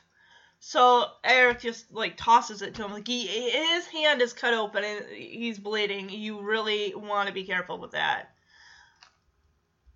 Dexter immediately is starting to feel sick. It's like, yeah, that blood loss is. I mean, even I mean, depending on how deep that wound is that he cut into his hand, it's like, yeah, you need to get some help. They go back to uh the bus station and Eric is, is like he's guys this finding this cure thing is not going to happen. You need to call his mother. And he finally does. Like, all right, Dexter, you just lay here. Because Dexter's got his arm all wrapped up in Eric's shirt. So, so yeah, they get off at the, the bus drops him off. Dexter's mom is there. And Dexter just climbs down the stairs and just, like, hands out for his mom. Like, it's, it's sad. And I'm kind of wondering, like, if she's angry with Eric, she probably is a little bit. It's like, you took my son away, where you're kind of leaving him at a disadvantage, like, with his his meds and everything, and just you know, putting him in a in a bad situation. I know Eric's heart was in the right place, but it's like he needs you gotta take him to the hospital. Oh, actually, okay, so it's not the hospital. Um, what it is is. Oh, I, I, I bet anything she said. I really don't want you seeing my son right now, Eric. I'm sorry. I, I like you. You're, but this is this was too much. Cause he's like, I was wondering if I could see Dexter, and the look she kind of gives him is like, I don't. Mm, I'm not. I'm still not happy with you, Eric. I really. Oh, okay, okay. No, he's in the hospital, so she is taking him to see Dexter at the hospital. Okay, okay. I get it. This is definitely, definitely real. So Dexter says it's lucky that he keeps throwing up, otherwise they'd have to stick a feeding tube in his stomach. Oh no, up a feeding tube up his nose into his stomach. Ugh. And Eric, of course, is playing around in a wheelchair in the room. He's like, "Oh wow, that sounds gross." And Dex Dexter's like, "Holy yeah, it hurts." And Eric's like, well, doesn't, you know, that with your hand kind of wrapped with, you know, wires and stuff? And Dexter's like, well, it doesn't really hurt as much as a feeding tube would. And Eric's like, oh, you can't eat anything, huh? And Dexter's like, well, not right now. And of course, Eric's like, mm, that's too bad. As he pulls out some Butterfingers, it's like, hey, we can put that in your IV. and Eric's bringing up the leaves, and hey, I can sneak some leaves in here. And Dexter's like, well, Dr. Jensen says that stuff in New Orleans wasn't real. Like, yeah, of course it wasn't. So we see something. Okay, we do learn a little bit here um, from this doctor's order sheet. It says Saint. It looks like Saint Croby, C R O B E Valley Regional Medical Center. It says doctor's orders. We learn that Dexter's last name is Evans. There's a medical record number. Room infant infant plan. Okay. Um, it's got some pictures. Cute little um, makes me think of Diary of a Wimpy Kid pictures. We got age one, Dexter, and of course I love how Eric like reaches over and pinches Dexter's cheek, like, "Oh, you're an ugly baby." and it just says one, continue prescribed medical as per doctor's orders. Uh, we got age 14, which is still three years away. Two, restricted diet. No, ins- it says insecticides, and it says suspicious looking or something about toadstools. All right, now we got age 18, a drawing of Dexter in a cap and gown. He's graduating high school. Number three, it says no, what looks like no smoking. It says spitting or foul something. Oh, I th- I kind of wonder if this has something to do with like don't be playing getting those flowers or leaves or what. No more of that stuff. Number four, we got age 18, Dexter in a cap and gown. It says, it looks like top student in like bubble, capital bu- bubble letters. We got age 40. Dexter looks like he's married with a wife and a maybe a five year old and a n- infant. And of course, Eric makes a joke about, hey, look, it's Angle. we got a picture of an old man like bent over with a cane in his hand. And it looks like he I don't know what he's given the yay like finger gun or he's flicking someone off. I don't know. Of course Dexter starts to cough a little bit. And Eric's like you alright? That has him at age 80 Eric's like yeah I like the old man um yeah this uh, yeah, yeah, yeah, yeah. Um, they're playing around with the bed, like, what's this button do? What's this button do? And of course, Eric's like, what's this button do? We don't see it, but clearly it's a button you push when you have an emergency. You need a nurse stat. It's like code red because there's a red blinking light. This is so damn cruel. This is a three, basically, it's a three strikes, you're out. We got Eric hanging in the doorway, bent over, pretending to cry, like, you gotta check on my friend, he's not breathing. I think he might be dead. Like, and Dexter is in his bed so still, and then he just screams in the lady's face. She looks at him like, that is not funny. It's not funny! It's not! You got just not one doctor going in there, you got two! Oh, yeah. Um, ooh. The nurse, one of them goes over to check Dexter's pulse, and he, like, screams in his, in that lady's face. And of course, the lady that's comforting Eric is like, we all knew this was coming. Yeah, you're gonna find out real quick that that was a ma- major, you do not say that. That was out of line, and oh, yeah Dexter like sits up and screams in this lady's face. It's like, holy shit! Like he's that fucking exorcist kid. And they're laughing like it's the biggest fucking joke ever. And Dexter is laughing so hard, it's like he's trying to catch his breath. Like, easy there, buddy. And Dexter, of course, kind of repeats what that lady says, like, guess we all knew this was coming. And of course, that kind of yeah, that uh, breaks up the laughter right there. Like, yeah, the realization of, yep. What is Eric's fascination with hanging things from from little toy get well soon bears? from the hospital bed because they're raising the bed and this thing is like dun dun dun dun dun dun dun dun dun dun. It's kind of fascinating. This is creepy. All right, we get Dr. Jensen, who um, is played by Bruce Davison, and um, this guy, you you've seen this guy in a lot of stuff. Actually, Bruce Davison just celebrated a birthday like a month ago. Let's see. Oh, this guy. Oh, he is working. He is working. He's got 17 upcoming projects. Holy moo. Good for him, though. I mean, this guy's earliest first film credit on here on IMDb is from 1969. One movie I want to talk about that actually connects him and Joseph Mazzello, who plays Dexter in this. They play father and son in the TV movie Desperate Choices to Save My Child. This movie came out in 92. It also stars Joanna Kerns from Growing Pains and a young Reese Witherspoon. When a young girl is diagnosed with leukemia, that's Reese Witherspoon's character, her father, who's played by Bruce Davison, and stepmother, Joanna Kerns, must decide if they should risk their son's life, played by Joseph Mazzello,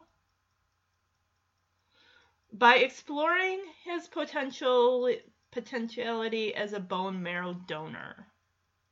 That is such a good, amazing movie. Um, yeah, Bruce Davison. If you guys remember the movie Harry and the Hendersons, there was a TV show called Harry and the Hendersons that I used to watch on TV. There may even be episodes on um, YouTube, possibly. Yeah, we got Bruce Davison. He played George Henderson. Molly Cheek played Nancy Henderson. We got Zachary Bostrom, who played Ernie Henderson. He actually was in a couple episodes of Full House. Um, in the episode where Stephanie and Harry get married as kids. Um, I think it's called Middle Age Crazy. He play this boy plays the the little reverend that marries them.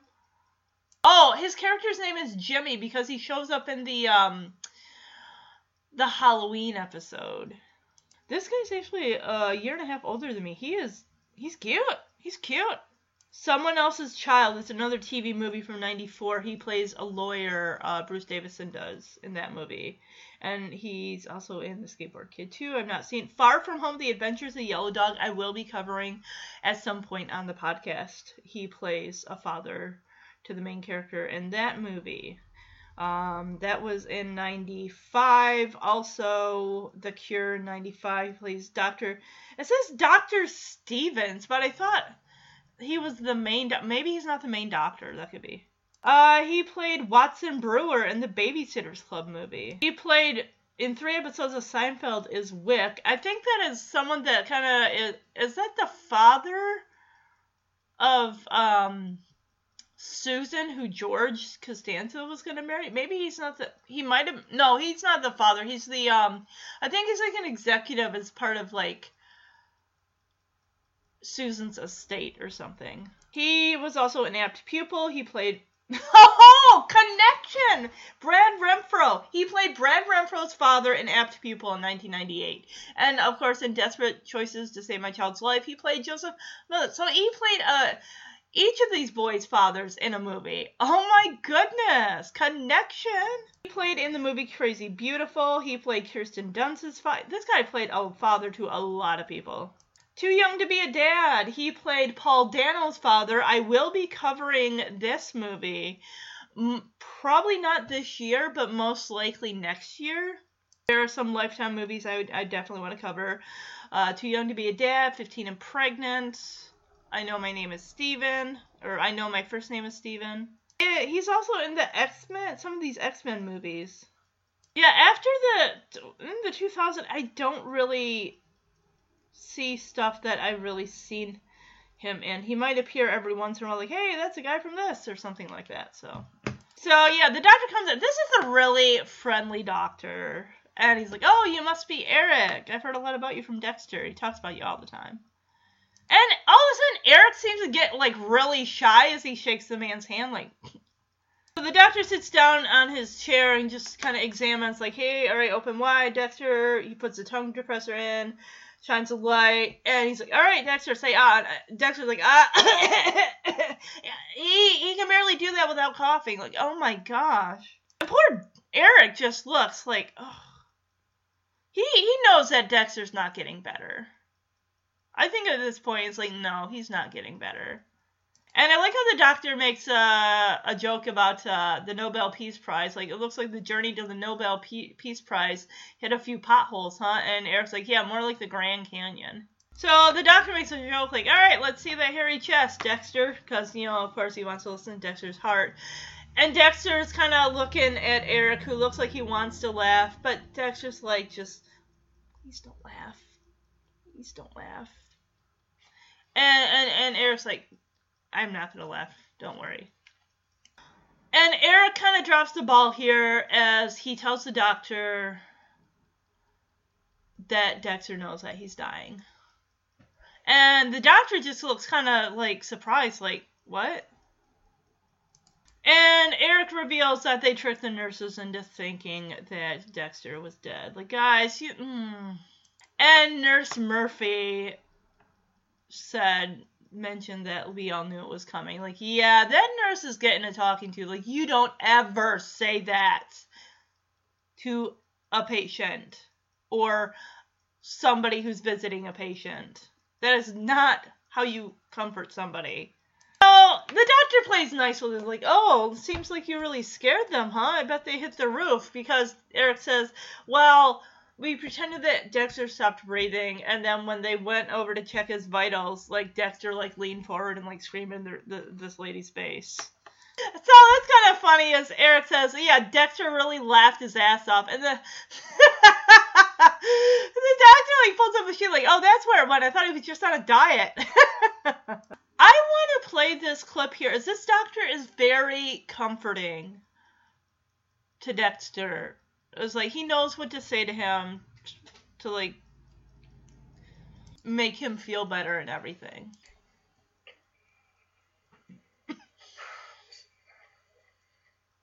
History is full of very sick people who suddenly, for no reason at all, get better.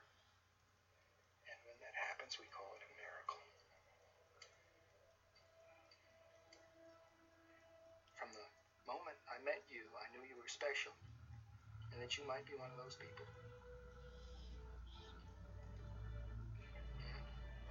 You know I'm telling you the truth, don't you?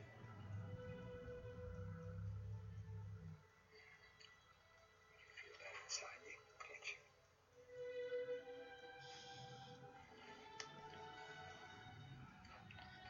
So don't let me down,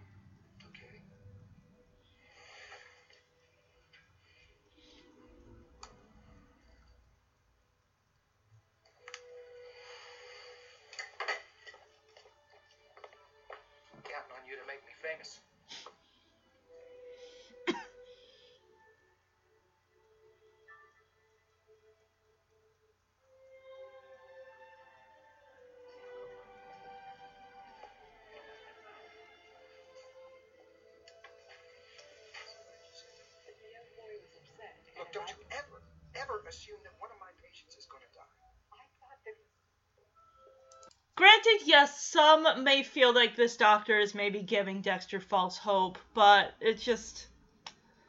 I just like this doctor's bedside manner. I would love to have this this man for a doctor, or I don't know. I don't want to say husband because that's not that's not fair to Jeremy. That's not fair to Jeremy. but the guy is just so calm, and he's so good with with with kids and it, just a great yeah yeah. So he leaves and he's like he, he before he leaves he tells Dexter like I'm counting on you to make me famous.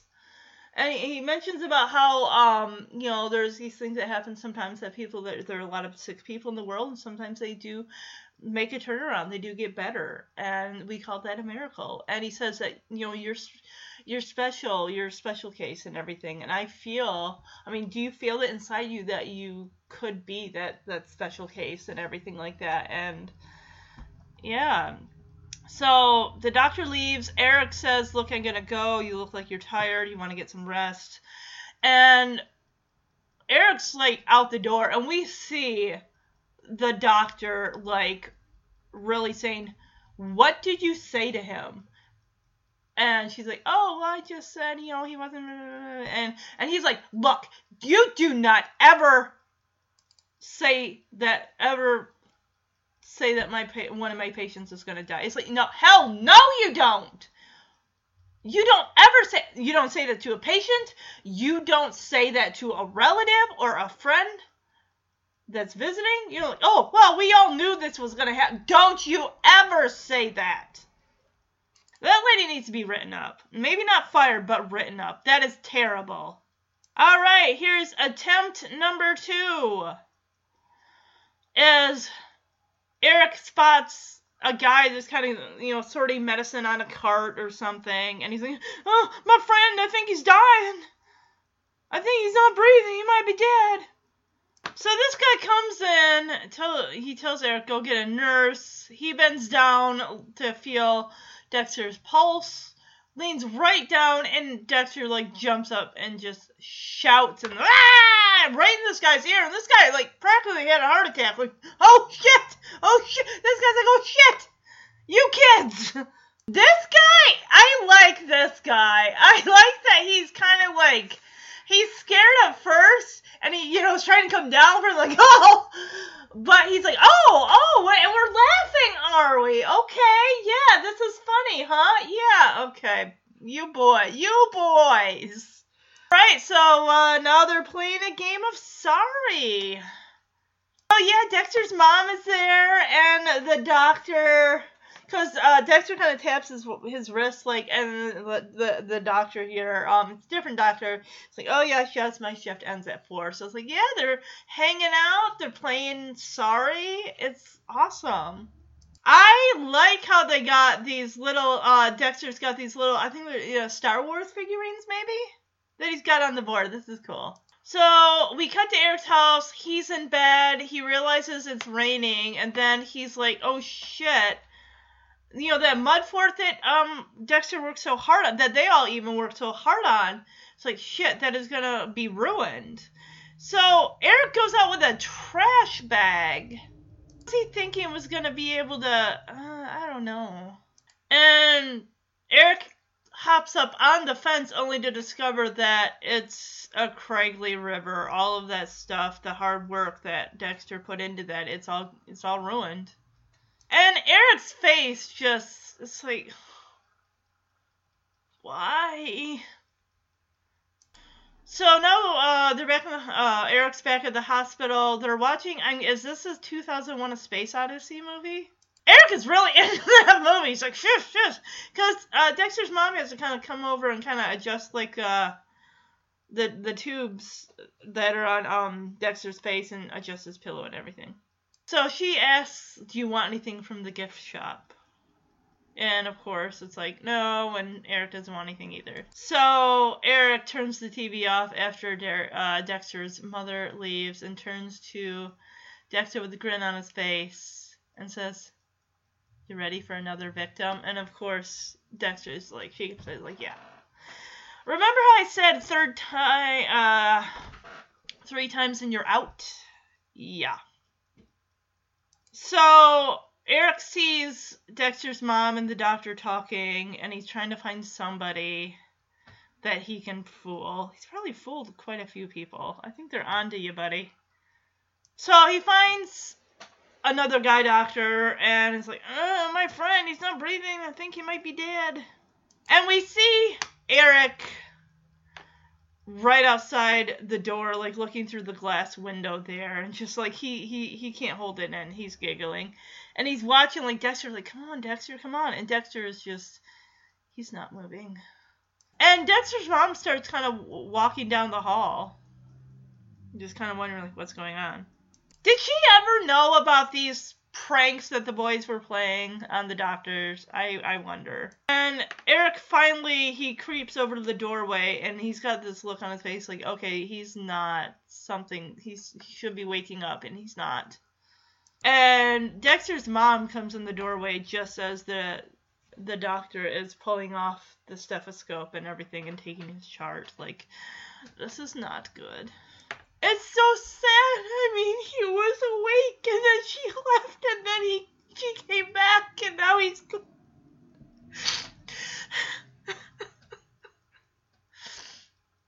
This is gonna be the most saddest drive home ever. And she's taking Eric home and they stop at a light and like a punch to the gut, we see this woman holding a toddler crossing the street with her other child, and it just. She's so upset and distracted by it that she doesn't realize that there's a car behind her honking because the light is green and she's not going. And she finally has to pull over because she can't hold it in anymore. So she breaks down in front of Eric and she even apologizes and he apologizes himself. He's like, I'm sorry, we should have tried harder to find the cure. So she hugs Eric to herself and she just says, You know, you, you did. You were a friend to Dexter when he needed it the most. And just. She. I think he brought something out in Dexter just just life out of, of him and everything and just you know he gave him a friend. And you know this sweet moment is not going to last. And even eric you can see that he is starting to cry.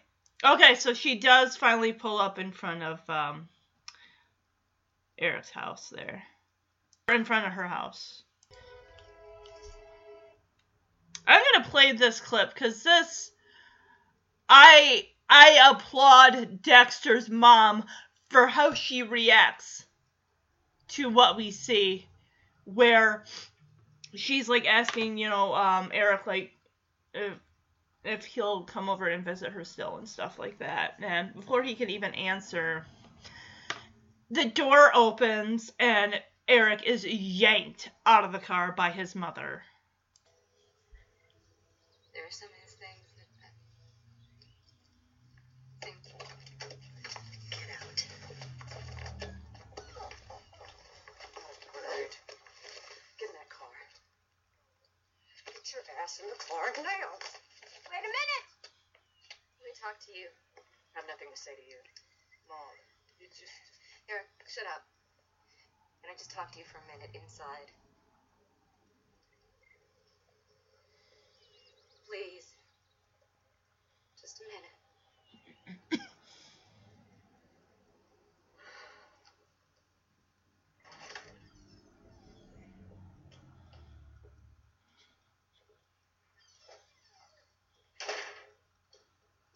What?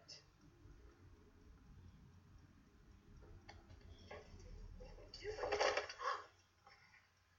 want to tell you two things. First is Eric's best friend died today, and he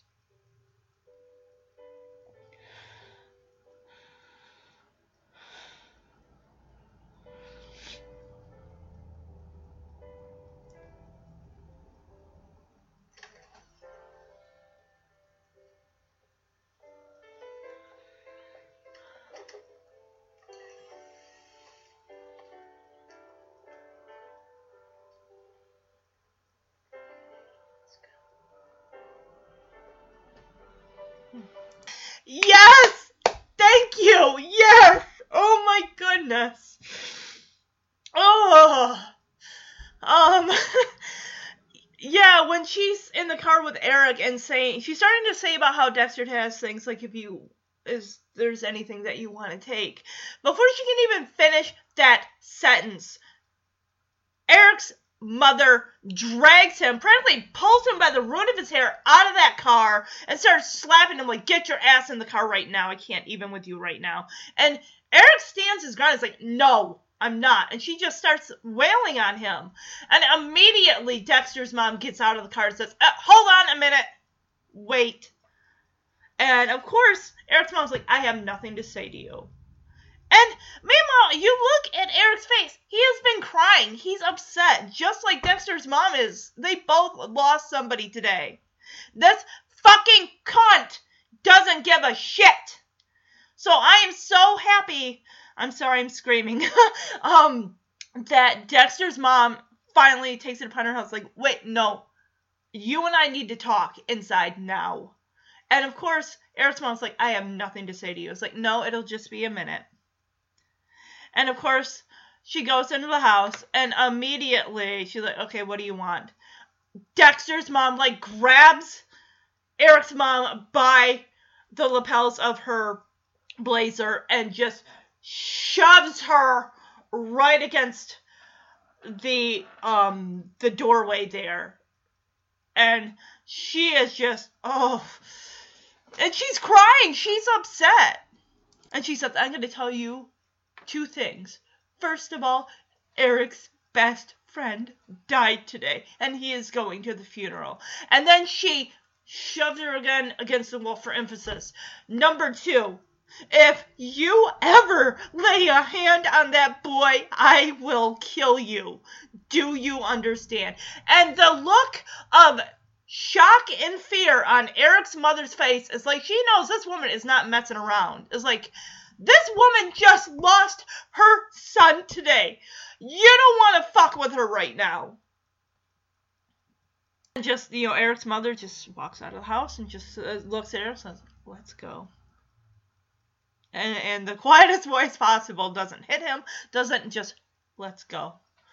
And we see Dexter's mom just kind of in the doorway there, just looking at Eric like it's all right, you just just go with her. Like I handled things. Now we cut to the funeral, and it's just. I mean, there are other. Well, it's just a funeral of the visitation. I'm not. Sure. Um, but they're at the um they're just there and they're just, you know, looking at Dexter and everything. This has got to be a visitation, I would imagine. She just, you know, puts a hand on Eric's shoulder, like, just, are you alright? Just take as much time as you need. And Eric just is kind of like, hey, and, you know, he puts his hand, you know, on, you know, Dexter's, you know, where his tie is and everything like that. We don't really see what happens after. We just see him walk away um out of, out of the room and you see he's kind of got something underneath his jacket. You don't know what it is yet. You don't know what it is. So now we have um, Dexter's mom and Eric just talking in the doorway. So Eric's like, "Do you mind if I walk home?" And of course Dexter's mom's like, that, "That's fine." So she kind of, you know, a little nervous, kind of playing with her hair. She's like, "Are you um maybe gonna come around and visit me once in a while?" Eric stops and looks at her and he's like, 25 cents. Like, oh, yes, it continues. As the camera pans downward, that Eric is missing a dress shoe. Oh, I'm sorry. No, Eric had his Converse on, and he's missing one of them as she comes in and sees that Dexter is now holding Eric's shoe. That's a throwback to when they were in the tent and Eric said, Here's my shoe hold on to it and you'll know that you'll always you know you'll be here safely on the ground next to me. And it's just it's it's sweet. And we see that he is now missing a shoe. And i love how she kind of smirks to herself like oh that eric. And we cut to eric he's got his feet in the water and he's got dexter's shoe which he lets it float along on the water and it almost seems like he's finally like putting his friend to rest, like he's finally like letting him go. And we just watch the shoe just kind of float down and and that's the credits come up and that's the movie. It's almost like Eric maybe he feels, you know, at, at peace now that now Dexter has a part of him and Eric has a part of you know Dexter to let go. It's just it's a sweet sweet ending. I really got I love this movie so much. I love this movie so much. Oh. it's such a beautiful movie.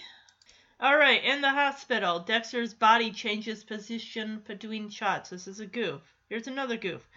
When Dexter is in the coffin, it is visible his closed eyes are moving. Well, what are you going to do?